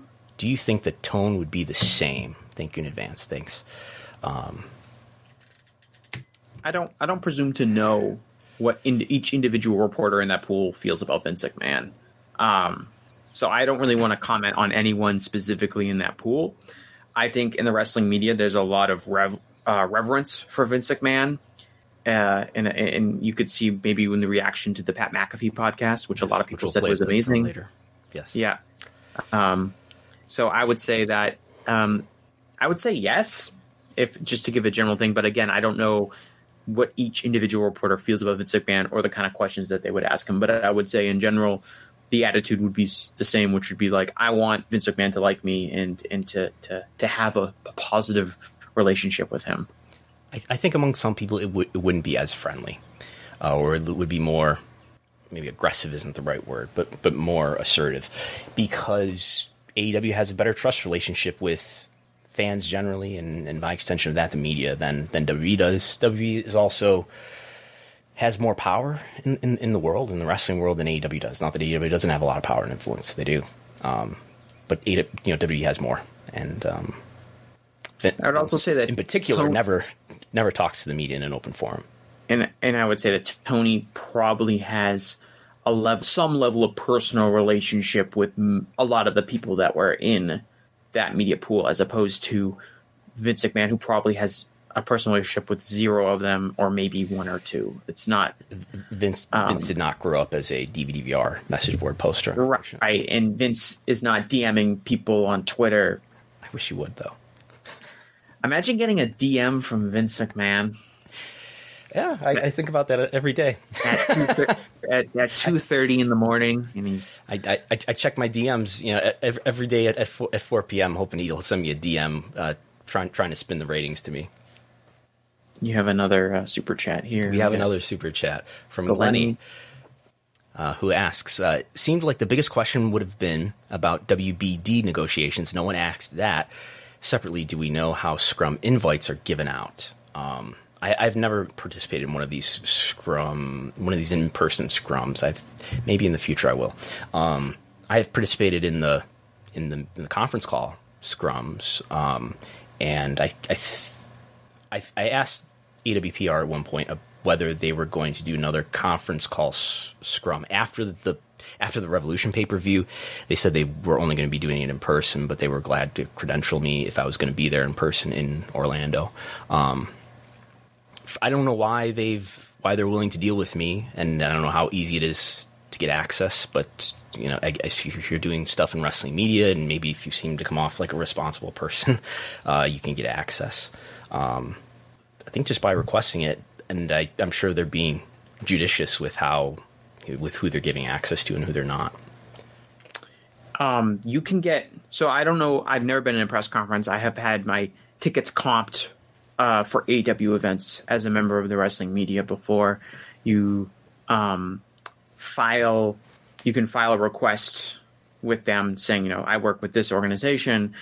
They will ask what you know, what kind of traffic you generate for for your show, so you can't just make it up. They'll ask for editors or or managers or whoever to maybe confirm with them.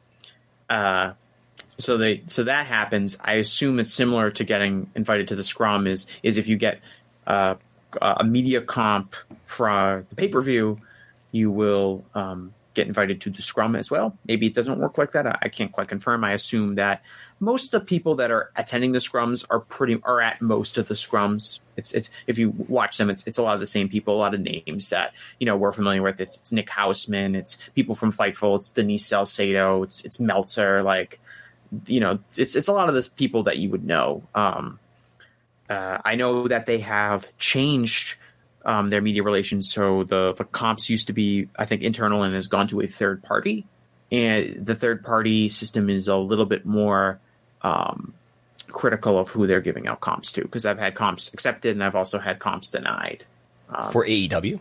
Mm-hmm. Okay, uh, and I've heard that that that they've really cracked down on on who they're letting in. I'm going to try again. Um, so this is a comp to to also be a, a member of the media at the show, or just yes. like a comp because so, was this like in Boston? Yes, I got comped once to go to the the Dynamite in Boston, the the second Dynamite in Boston, which was in I want to say October of 2021, and then they did another one in Feb- February, March, and they said that was that was denied. Um, but there was no scrum was, or anything as part of. It. There's that, no right? scrum. No, there's no scrum. I'm assuming. I'm I'm kind of projecting here. I'm assuming that if you get your media comp, you were invited to the scrum. Maybe but you're not. Maybe it's more. Was it like a media press box, or they just gave you like a? They sat. It was actually really cool. They sat us in the. Um, they sat us in like near the hard cam set up. So they have a section. Um, I was at the show. Um, some other people from the media that are that are local people. I sat next to Josh Nason um, okay. of, of, of F4W. Um, Justin Barrasso from Sports Illustrated, who's from Boston, was there. There are other people like that were, I presume, comped that were maybe not media people, but were comped for other reasons. Uh, Drew, Drew, Cordeiro was there from from Beyond. Um, some other uh, independent wrestling people were there. Um, another guy from the Observer from uh, the the Observer website was there. I can't remember his name. Uh, Mike Mike Delacam Mike Delacarmen Mike Delacameron. He was there. Um, so just Boston people um, were, were there, um, and they they sit you and you you just watch the show and presumably you're covering it. You know, I was I was doing stuff for Wrestling Inc. I was shooting, I was live tweeting from what we were seeing in the arena. I was passing on Rampage spoilers, off camera notes, that kind of thing. I assume a lot of people are doing those things, and that was that was comped once for me, and then uh, not comped when I tried again. I'm gonna try again for the show in Worcester, but I think I'm gonna use. It'll be interesting. It'll be a, test. Maybe I shouldn't admit this on air, but I'll, I will be using my shoot job credentials as opposed to the wrestling oh. media credentials because I think they'll they'll favor me more if they think I'm mainstream. I'm gonna I'm gonna be covering for mainstream air press, which is true because right. it's gonna being in Worcester is closer to my coverage area than the Boston show. So, are you gonna get an article in in your in your local publication about AEW? We'll see what my editor says. Right. You, you have to be there first, though, to, to see if you can. I I will have to. I, I have no means of getting there if I my ticket is not a.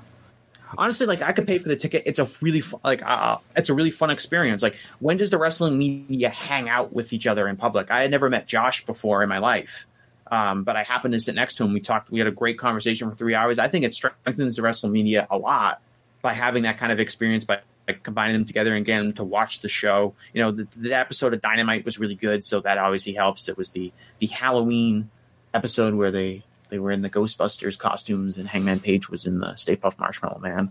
Um, I mean that, that's that's how that's how that's my experience. You know, being a media member and credentialed. I haven't been part of the scrums. I'm sure other people have talked about it on their various podcasts, being a part of it. But um, yeah, I've, I've, thought about going to. I've discussed this vaguely with with Gullo, maybe going to the Rochester Dynamite on July 5th. I think it is. Uh, maybe we'll do that. Yeah, I, I uh, I'm always hesitant to. This is good good conversation. I'm always hesitant to talk too much about wrestling media itself because I guess I'm part of wrestling media now, and uh, but I'm glad to have have Jesse weigh in. Um, so yeah, so so if people get mad, they'll get mad at me. Yes, yes, you're my shield. Um, pay per view buys. I don't have any information to add about pay per view but we do have this clip uh, from Tony Khan uh, saying that Double or Nothing did better than the previous Double or Nothing thing.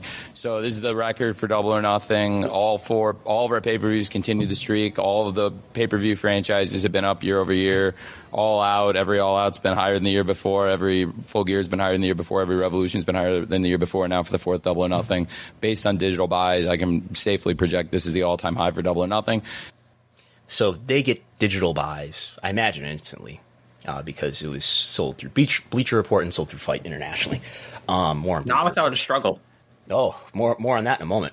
Um, the the traditional pay per view buys take, I, I, understand, months to really finalize. Um, the Revolution pay per view, I always struggle with how to phrase this. The Revolution pay per view did, I believe, around 164,000 buys. There's an observer report from shortly after, maybe a week or two after Revolution, that put the range at, I believe, 146 to 170,000, 146, 170. Um, it's been indicated to me that it, it landed in the upper area of that range, probably somewhere around 164,000. I was not told that directly, that number, but that's what I surmise. Um, so, what did what did the Double or Nothing pay per view do? If it did better than than the last Double or Nothing, that means it did better than 115,000 buys. Um, I would uh, I've, I've, discovered lately through through Google Trends that if you look at the, the two days after an AEW pay per view, uh, you, you do see a pretty strong relationship between at least what I believe the buys have been and what the web search is like after that.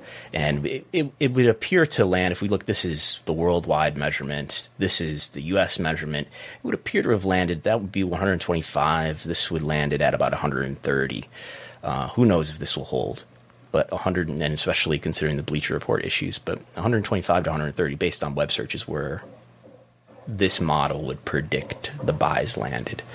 That said, I, I have been charged twice for this pay per view, so I want everyone to take that into account when, whenever you hear the pay per view buys reports that I was charged that I, I account for two buys because I still haven't gotten a refund. This is my customer service complaints segment. I've still not. I've, I've attempted through Bleacher Report customer service to get a refund, but I have paid one hundred dollars to, to watch this pay per view.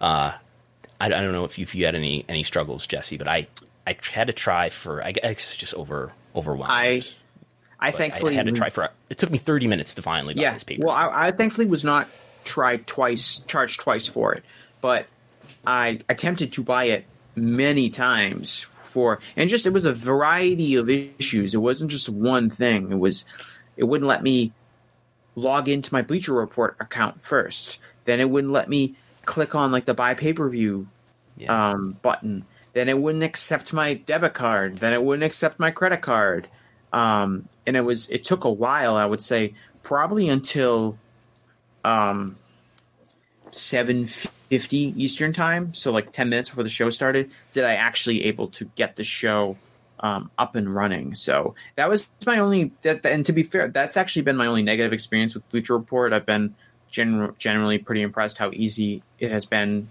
to use and how the quality of the stream that I've been able to get for for all of AEW's pay per views.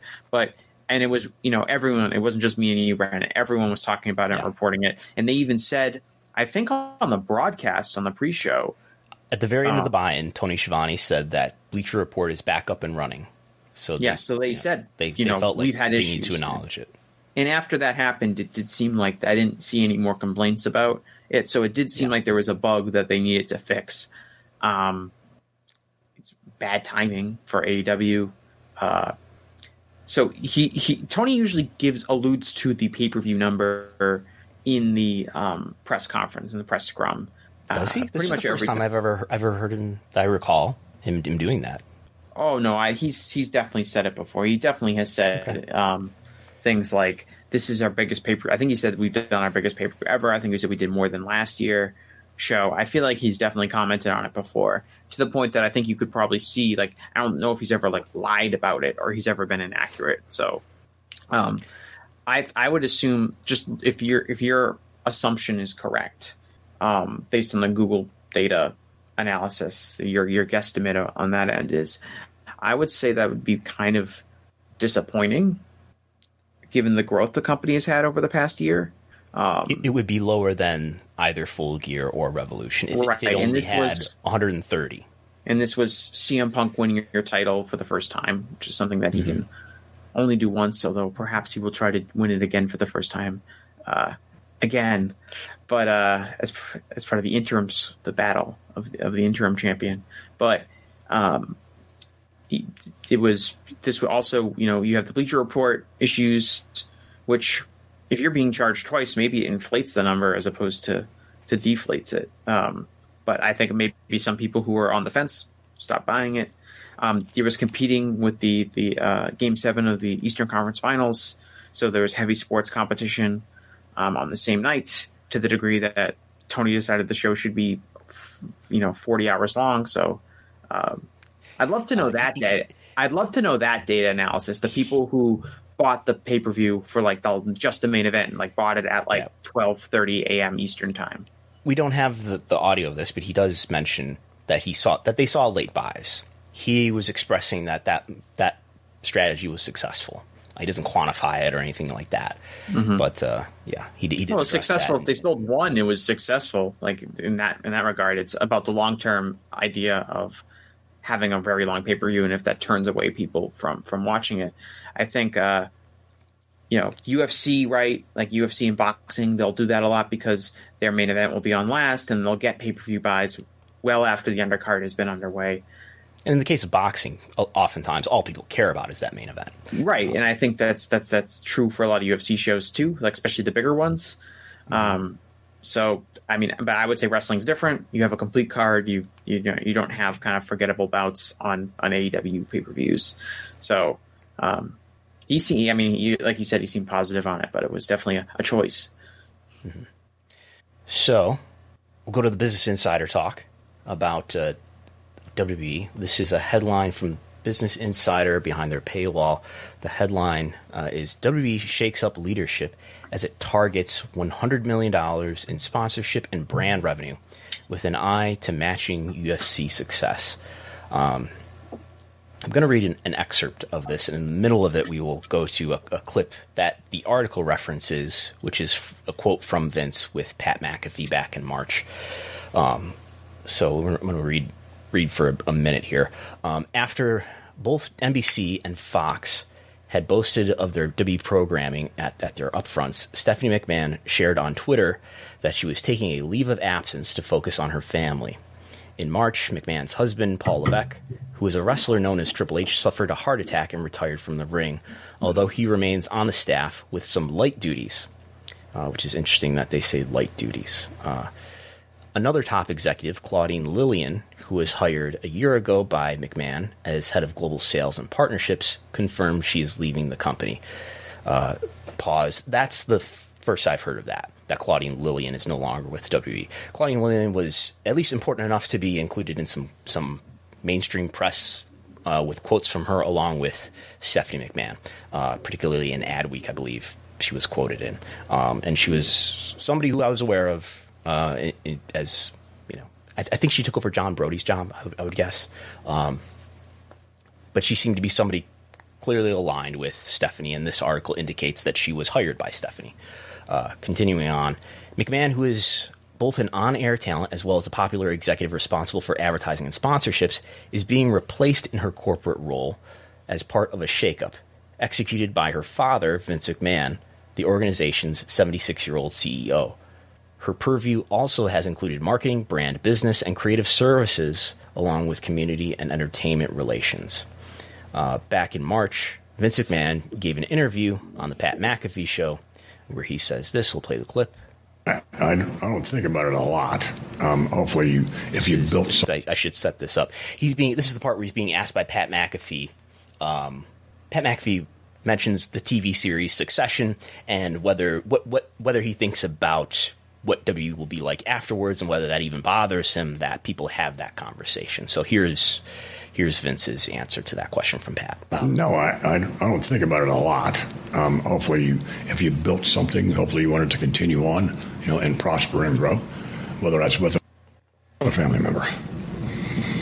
Because my view is the business is is best for everybody, you know, and whether you're a part of it or you're not a part of it and you have to treat it as such. You have to be objective, you know, and look at family members, whoever it is, just like you would other employees. And quite frankly, I probably have expected more, you know, out of my family members, which is probably not the right thing either. but, um, but really that's going to be a big deal right there. What you just said, you know that though. Absolutely. But, but nonetheless, it's like um, you have to do the right thing for the business. So if this person is not working out, then they shouldn't be a part of the company. So that's the quote. Uh, the article continues on. His views were echoed by other insiders at WWE. Quote, family or not, we've got to get the right people in place, end quote, said one company insider, adding that there's only one person in charge, and that's Vince McMahon. WWE is currently interviewing candidates to fill Stephanie's role and grow the company's brand and sponsorship deals. WWE raked in close to $20 million in advertising revenue in the first three months of the year while uh, while ad sales are executed by programming partners including NBCU's USA Network and Peacock as well as Fox and A&E. WWE has a goal of generating $100 million annually via brand partnerships with an eye on the success of Endeavor owned UFC in the space. On a November earnings call, Stephanie McMahon spoke about WWE's potential in the brand and sponsorship arena. She said, quote, There is no reason by in the next three to five years, we couldn't be in the hundreds of millions of dollars, end quote. That she's talking about the, the amount of revenue that they would be generating in advertising. Uh, quote, we weren't seeing that growth, end quote, said the company insider of Stephanie McMahon's tenure. When someone is moved out of a company, it's usually the result of something not working. We took stronger control of that a few months ago. So, some anonymized quotes there from what Business Insider phrases as a company insider uh, saying. I just want to read part of that quote again. Family or not, we've got to have the right people in place. Uh, we weren't seeing that growth from from Stephanie's department, and when someone is moved out of the company, it's usually a result of something not working. We took stronger stronger control of that a few months ago. Um, it's after reading this, it's hard to imagine her coming back to WWE at least in the same role uh, as as she was when she took this leave of absence, which is chief brand officer. And they've taken out Claudia Lillian, who she seemed to be closely aligned with. What often happens when a, an executive is removed, the people who they hired are also removed.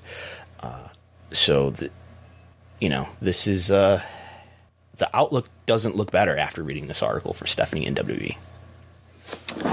I still think there's there's a lot of I think I found reading the article it seems like there's still a fair amount of projection here unless like as far as what actually happened with Stephanie um, we don't really know.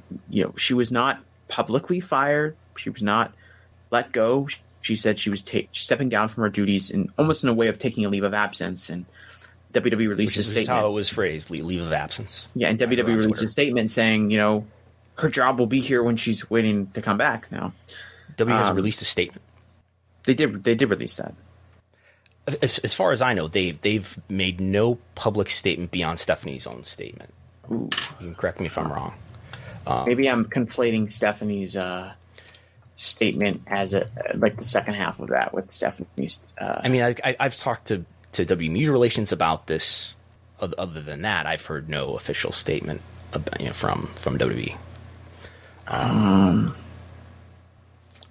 but while you're looking that up, I thought it was intriguing too that Paul Levesque is is said to be he remains at W at the W staff with some light duties, seeming to indicate that he's he's not working with the same load as he was before, and certainly I, I'm I'm told that he's not back in Orlando and he's not continuing to oversee NXT, Mm-hmm.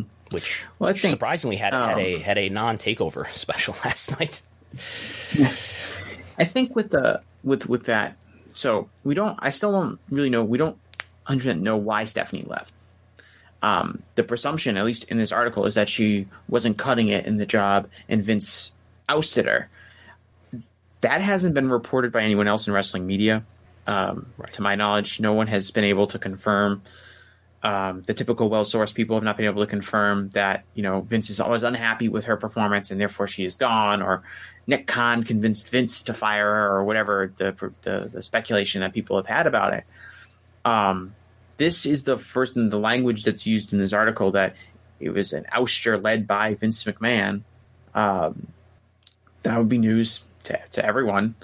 Um, I'm kind of a little bit skeptical that that's exactly what happened because it's not explicitly laid out in the article. It's, I think there's still some projection that's happening from that end, and they got an anonymous quote from Insider. I'm sure there's somebody there, there are people there who weren't satisfied with with Stephanie's work. I think, um, you know, she has a role because of nepotism. That's I don't think anyone would deny that. I think if you're looking at coming in from the corporate world, you would, you know, ask, you know, what is this person's actual true qualifications for this this lucrative executive position? Um, you know, Vince has the quote from the Pat McAfee show. Like, again, I think you can take that in a couple different contexts when he says, you know, I expect more. I've expected more from my family. Does that mean he's disappointed in his family's output in, as far as WWE, or he's held them to a higher standard because he expects more out of them? I think that's unclear too. I'd also say that anything Vince said in that Pat McAfee po- podcast uh, can be can be you know taken with a grain of salt. But I'm still not 100 percent sure. I think we don't really know why she left, and I think there's still some speculation and projection that comes from that to think that this was uh, Stephanie was really bad at her job. Vince got really mad and fired her. I don't know. Are you are you Um, more confident that that's what happened? I, I'm more inclined to to believe that to believe what this says. I guess. Um, It's not without the realm. It's it's not outside the realm of possibility. We've seen how the man has treated Shane McMahon. I think there's a lot of. I, I never was impressed by Stephanie in this role, but I'm not an advertising executive, so that's you know she's not working to impress me. But it's it it's we're reading a bit into what's what Vince said in the Pat McAfee interview, but it is consistent with what he said in the Pat McAfee interview. You have to do the right things for business. If the person isn't working out, they shouldn't be a part of the company. That's in the context of him talking about family members. I remember remarking on, on this program at the time that if if I heard that, if I was Stephanie, I'd be pissed. And and like, what have I done wrong? Um, because clearly he's had issues with Shane. You know what, twelve years ago, and he's appeared to have, have issues with Paul Levesque uh, after NXT did not become a, a media rights a, a valuable media rights brand. It did not beat Dynamite in the ratings. Uh, but what in what ways has Stephanie been a disappointment to the same degree? Uh, but maybe there was something already happening in that regard uh, at, at that time. Um, and I could see a Nick Khan Nikon regime thinking that under his leadership, which by the way, uh, that's who's taking over her duties, at least in the interim, Nick Khan. Uh, many of her duties. That's what that's what W Media Relations told me. I could see a Nick Khan regime thinking that they, they could do a better job appealing to brands and driving greater ad revenue. well, you would think that's they could get someone who's maybe more qualified for it. You know, I don't. You might not. You must know more about this because to me, I was. I'm not really clear on what Stephanie's job really was. Okay, she's chief branding officer was her official title. I always kind of got the impression that she was someone that would be um, some sort of corporate public representation of the company. She'd be on the media calls. They would she would talk about their strategy in articles. She could get featured in the you know top women executives you know magazine profile or whatever. Um, but was she really in the trenches negotiating advertising deals? Was she really um, the person who was talking with their corporate sponsors and doing all that, or how much of her job is is was was the real behind the scenes work and how much of it was the public perception of the company. I always, I think I said it a couple last time I was on the show. I've always been unimpressed with like things Stephanie said, and they can definitely say from a public perception of the company, she could do a better job, and they could get somebody who could do a better job re- representing the company. I think Nick Khan does a better job representing the company when he gives you know interviews and things like that. But I- I'd be curious like what is is Stephanie really responsible for these negotiations that haven't maybe lived up to the standard, or is that are those other people who are behind the scenes who are who are who are you know wield more actual power in those negotiations as opposed to Stephanie, who's somewhat of a figurehead because her last name is McMahon.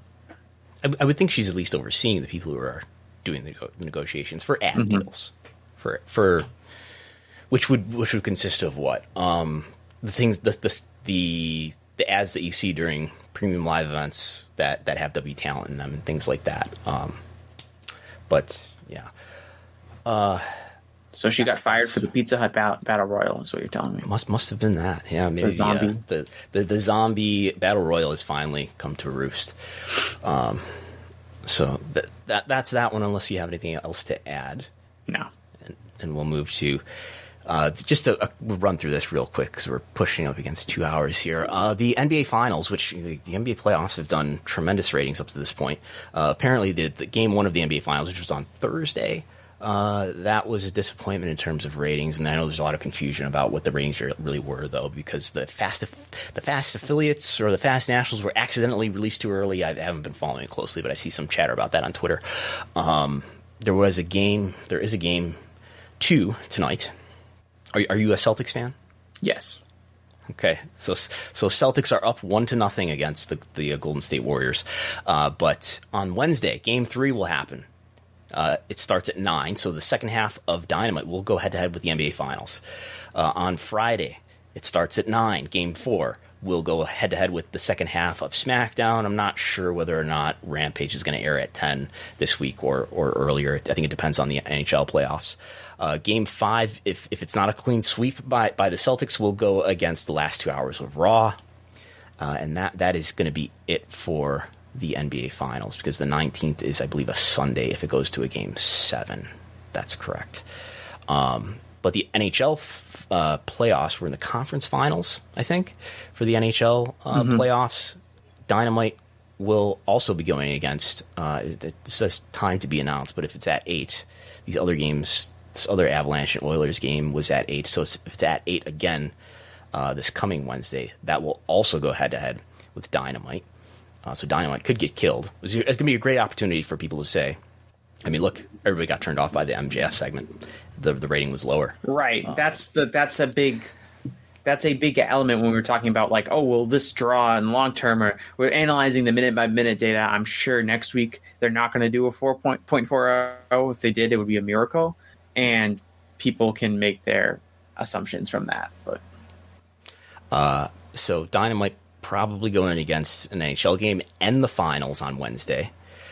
Uh, that that should not say NXT. That's Thursday.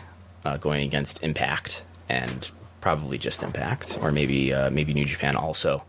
Uh, Friday, SmackDown will go against an NHL game, the Avalanche and Oilers, as well as as well as the NBA final game. If it's during prime time, which I think it would be, I guess is Edmonton in the Edmonton's not in the Pacific time zone, right? Is it in the Mountain time zone?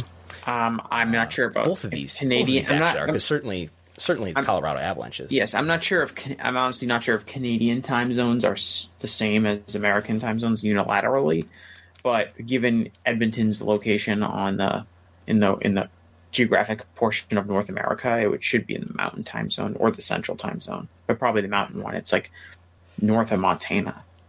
Yeah. So, and then N- NXT next week, not this coming Tuesday, but next Tuesday might go against the Game Seven in the NHL. Uh, so there's that. A and E. Uh, there was an announcement about, about the A and E content uh, for the W A and E content. Um, that's coming up. They're going to be doing not just biography series. They're going to be doing. They had nine listed in the press release. I've I've learned that there are supposed to be ten uh, biography episodes. Um, I've not reported this elsewhere, so this is like the first that I'm saying this. Um, but they're going to be doing biography episodes, I believe at eight. They're going to be doing WWE Rivals after the, the two hour biography, and then they're going to be doing. Uh, it, it's not Talking Smack. I, sh- I should have the uh, the press release in front of me, but I don't.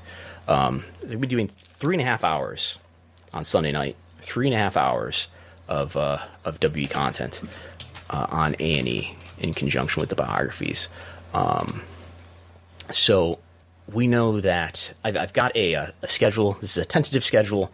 This has already changed once since I uh, since I first saw it, but it looks like they're going to do uh, the first episode on the Undertaker, the second episode on Goldberg, the third episode on the Bella Twins, then on Kurt Angle, then on Lex Luger.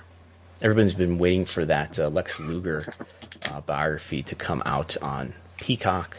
We've sort of been speculating here that maybe uh, it'll it'll just be saved for A and E, and lo and behold, it has been saved for A and E. Um, so that's what's happening there. And then there's going to be a DX biography, Edge, Rey Mysterio, uh, WrestleMania one, and and a yet to be confirmed subject. Uh, where the series will end on September 11th. So this will run through July 10th to September 11th. Um, so this was, would be all inside, all inside Q3, right? Because Q2 ends June 30th, and then Q3 begins July 1st through September 30th. So all this A&E content will be recognized in the third quarter, and it'll probably get reported in the other media segment within W's revenue reporting. Um, it's I would think several million dollars of revenue here. Um, and they're also doing these rivals episodes that are are in, in almost every case uh, are related to to uh, to the biography episode. Uh, which people can see on the screen. They're going to do a, a Bret Hart and Shawn Michaels rivals episode, Undertaker and Kane, Rock and Austin, Angle and Lesnar, WWE versus WCW, Mick Foley versus Triple H, Edge versus John Cena, Rey Mysterio versus Eddie Guerrero, and Stephanie McMahon versus Brie Bella. Um, Stephanie McMahon versus Brie Bella was not a part of the press release. I don't know if they just didn't want to mention Stephanie McMahon for some reason at this time. Um, I had originally heard that the Iron Sheik, there's supposed to be an Iron Sheik biography a part of this. I think PW Insider, as I was Googling around back in March, reported that there was an Iron Sheik uh, biography that was being worked on. Um, maybe that's what happens on, on these, the September 11th episode. I don't know. Um, maybe they don't want to air Iron Sheik content for some reason, but there you go. I think um, Nick Khan in his in the media calls and um, when he's being interviewed on podcasts and when they're doing the investors calls, um, he often talks about things like how can WWE continue to expand um, its source of revenue? How can it continue to expand its role as a content provider um, beyond your wrestling shows, beyond Raw and beyond SmackDown? And they want to be like Marvel and, and that kind of talk. And these are the kind of deals I feel like that are, are the ones that are coming from that, which is we're we're leveraging our IP um, with a new media partner, which is A and E, which I want to say is a Viacom company. It is independent. Um, it's not. Is is in A and E independent? Um, I'm pretty sure. I'm pretty sure it's, it's not definitely with, not owned by. It's not with you know Viacom. one of their. It's not with M. Yeah, A&E is but it's not with NBCU part- and it's not with um, Fox. As I do a quick Google search here, A&E's owners are listed as the Walt Disney Company, NBC Universal, and Hearst Corporation. Each own 50% Okay, well, of I guess Communications and, and Walt Disney Company is what Wikipedia Yeah. says with a footnote coming from coming from something. But it's a new it's a new network it's a new it's not uh, it's not like these are airing on usa or they're not airing as part Right. of peacock package it's a new deal for them again using their ip to produce content um I, obviously they did the a&e biographies was it last year that they aired um Yes. those ones they apparently must have done well enough for them to now jumping in with both you know two feet in with with now the dual programs is the is the booker t peter rosenberg show um going to be on a and e Yeah, Smack Talk. Uh, to clarify what I was saying earlier, at eight o'clock p.m. Eastern, there'll be a, the two-hour biography. There'll be W Rivals, which will be a one-hour program at ten, and then there will be a I think this is a half-hour program, WWE Smack Talk, featuring WWE legend Booker T, Hot 90, 97, and ESPN host Peter Rosenberg, and WWE host Jackie Redmond. Each half-hour episode breaks the biggest moment, breaks down the biggest moments from each Sunday night's episode of uh, Legends and Rivals. So we're seeing the kind of amount of content that WWE can provide. Um, and this would be like a really big example, I think, of what Nick Khan's talking about as far as expanding WWE's ability to produce content beyond just here is our weekly wrestling show.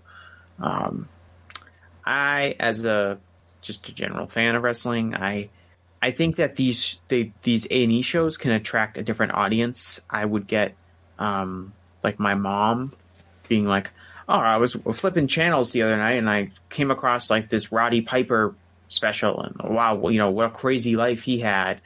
Um, so I do think you can kind of catch people outside of the wrestling bubble. I think a lot of the people that they're featuring this go around that aren't main there are basically not characters from the 80s have less mainstream cachet with your typical uh, you know channel surfing viewers which are going to be older people like my parents and people who maybe remember the 80s mainstream names but wouldn't know who Goldberg or Edge are And they have some Attitude Era stuff here, but so I guess the Undertaker they're kicking the series off with, which is probably the one they feel strongest about, um, and DX. But but a lot of a lot of these names are their peak in popularity would be in the mid two thousands, right? I mean, Angle is there for the latter half of of the Attitude Era, but a lot right it seems like we're later. shifting uh, from WWE as company in general we're shifting away from nostalgia from the 80s and we're, we're kind of phasing some of that they're kind of phasing some of that out of their programming with the idea of nostalgia from the the ruthless aggression era or, the, the brand split era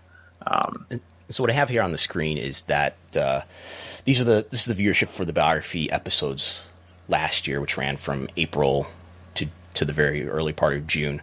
And this first episode, which I believe is the Austin episode, did over a million viewers, about a half a million in the demo. Uh, they, they put it over, I believe, on the earnings call as the most viewed biography episode in, in years. Uh, I, I'm sure they put a specific number of years on it, but it was it it appears to have been quite successful. Uh, this this run of biographies. I don't know how it would compare to other biographies. We could dig into this, the Showbuzz Daily and find out, but it, it appears to have done pretty well. and they're running during the summertime which is not always a um, competitive tel- television market it's a, it's a time for WWE to kind of be able to step in and provide this this kind of programming to a comp- to a network like like A and E. Um, as a, as a fan, I get I get a little concerned about these because they reach other audiences. Again, it's WWE's interpretation of historical events will now have another chance to be spread beyond your typical Raw and SmackDown viewers. I um, They're going to I- do the I- I WrestleMania can't- one special. It's going the WrestleMania one biography uh, on how Vince McMahon took wrestling out of the smoke-filled rooms and into the glitz and glamour of pop culture. is that really what it says, or did you No, make I- that up? Because no, I believe no, but that's what they that, that's their narrative. That's the story they like. Yeah, yeah, we know what they're going to say about a lot of things. Um, I'm sure the DX one will be will be in particular very interesting to watch, um, or the Stephanie McMahon Brie Bella one, because I honestly couldn't tell you a single thing about that feud. I have no no I think that's, that's the SummerSlam. I wish you died in the womb. Uh, oh, was that, Nikki between Bella? the Bellas. Yeah, That's between the Bellas. Anyway, but Stephanie was But this- this- manipulating Nick. this was this is the SummerSlam 2014. They had a pretty good match, you know, for people. Know, Okay, I do kind of vaguely remember the- the, I do kind of vaguely remember the match, but um, yeah. it's uh that'll be you know That is the last And, I, and I, honestly, all, all I'll say is I can only imagine what that Booker T Peter Rosenberg show is going to be like, It's it's, it's and imagine I will television. because I will certainly not be watching it. it's going to be compelling television, I'm sure, and and they're going to say many things. Uh, but that, I think that's all we have for this week. We're, we're we might finish this off before the two hour the two hour timer hits. Uh, any plugs that you have, Jesse? No, just follow me on, on Twitter at Jesse Collings. You'll be able to keep up with all my stuff. I don't. I've been I've been kind of out of. I haven't written anything in, in a few weeks um, now, and uh, co-host the Gentleman's Wrestling Podcast. We just did our last episode looking at various um, ways that Japanese pro wrestling has influenced American wrestling in 2022. Um, talk about guys going on excursion, the the wave of independent wrestler, like the Japanese wrestlers becoming independent wrestling draws, which I think is kind of fascinating. That Minoru Suzuki is now like a, a, very prominent independent American wrestler in addition to his role in Japan. You're starting to see more of those, starting to see like Joshi performers and other performers start getting a lot of bookings in the United States. So we kind of have a long, like 90 minute discussion about that. Um, that's pretty much it. I'm, I'm going to be on Josh Nason's Punch Out tomorrow afternoon. I'm not sure when that will run. That's up to Josh, but and I'm not even sure what we're going to talk about. I just agreed to do it. So it's the first ever podcast I think I was ever on. I think maybe second, something like that. I think maybe yeah. First. Gave you your big break. Yeah, that's uh, and, and here we are today. The rest is history.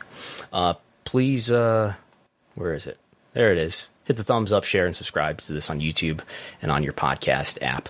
Uh, you can subscribe as always. It's it's the fifth, so this is a great time of the month to get the full value. Get get uh, get your full value out of the WrestleNomics Patreon, patreon.com slash WrestleNomics, and get TV ratings reports that I put up every every weekday, uh, as well as other information, including you get access to the WrestleNomics viewership spreadsheet. And we'll be doing a Who's a Draw podcast with Chris Gullo this coming Wednesday. That will be for subscribers only. So both the video and audio, that's the only way to get it is to become a subscriber through the Patreon. So thanks to everybody for tuning in. Thanks to everybody for the super chats today and, and for the normal chats as well. Uh, we will talk to you. Uh, we'll, we'll, be back with Chris Gullo. I'm I'm going to uh, mend fences and let him come out and do a work shoot promo next week. So uh, we'll see we'll see you then. And th- thanks as always to Post Wrestling for being our podcast partner. And we will talk to you next time. Bye. At Parker, our purpose is simple. We want to make the world a better place by working more efficiently by using more sustainable practices, by developing better technologies, we keep moving forward. With each new idea, innovation, and partnership, we're one step closer to fulfilling our purpose every single day. To find out more, visit parker.com/purpose. Parker, engineering your success. As humans, we're naturally driven by the search for better. But when it comes to hiring, the best way to search for a candidate isn't to search at all. Don't search, match with Indeed. When I was looking to hire someone, it was so slow and overwhelming.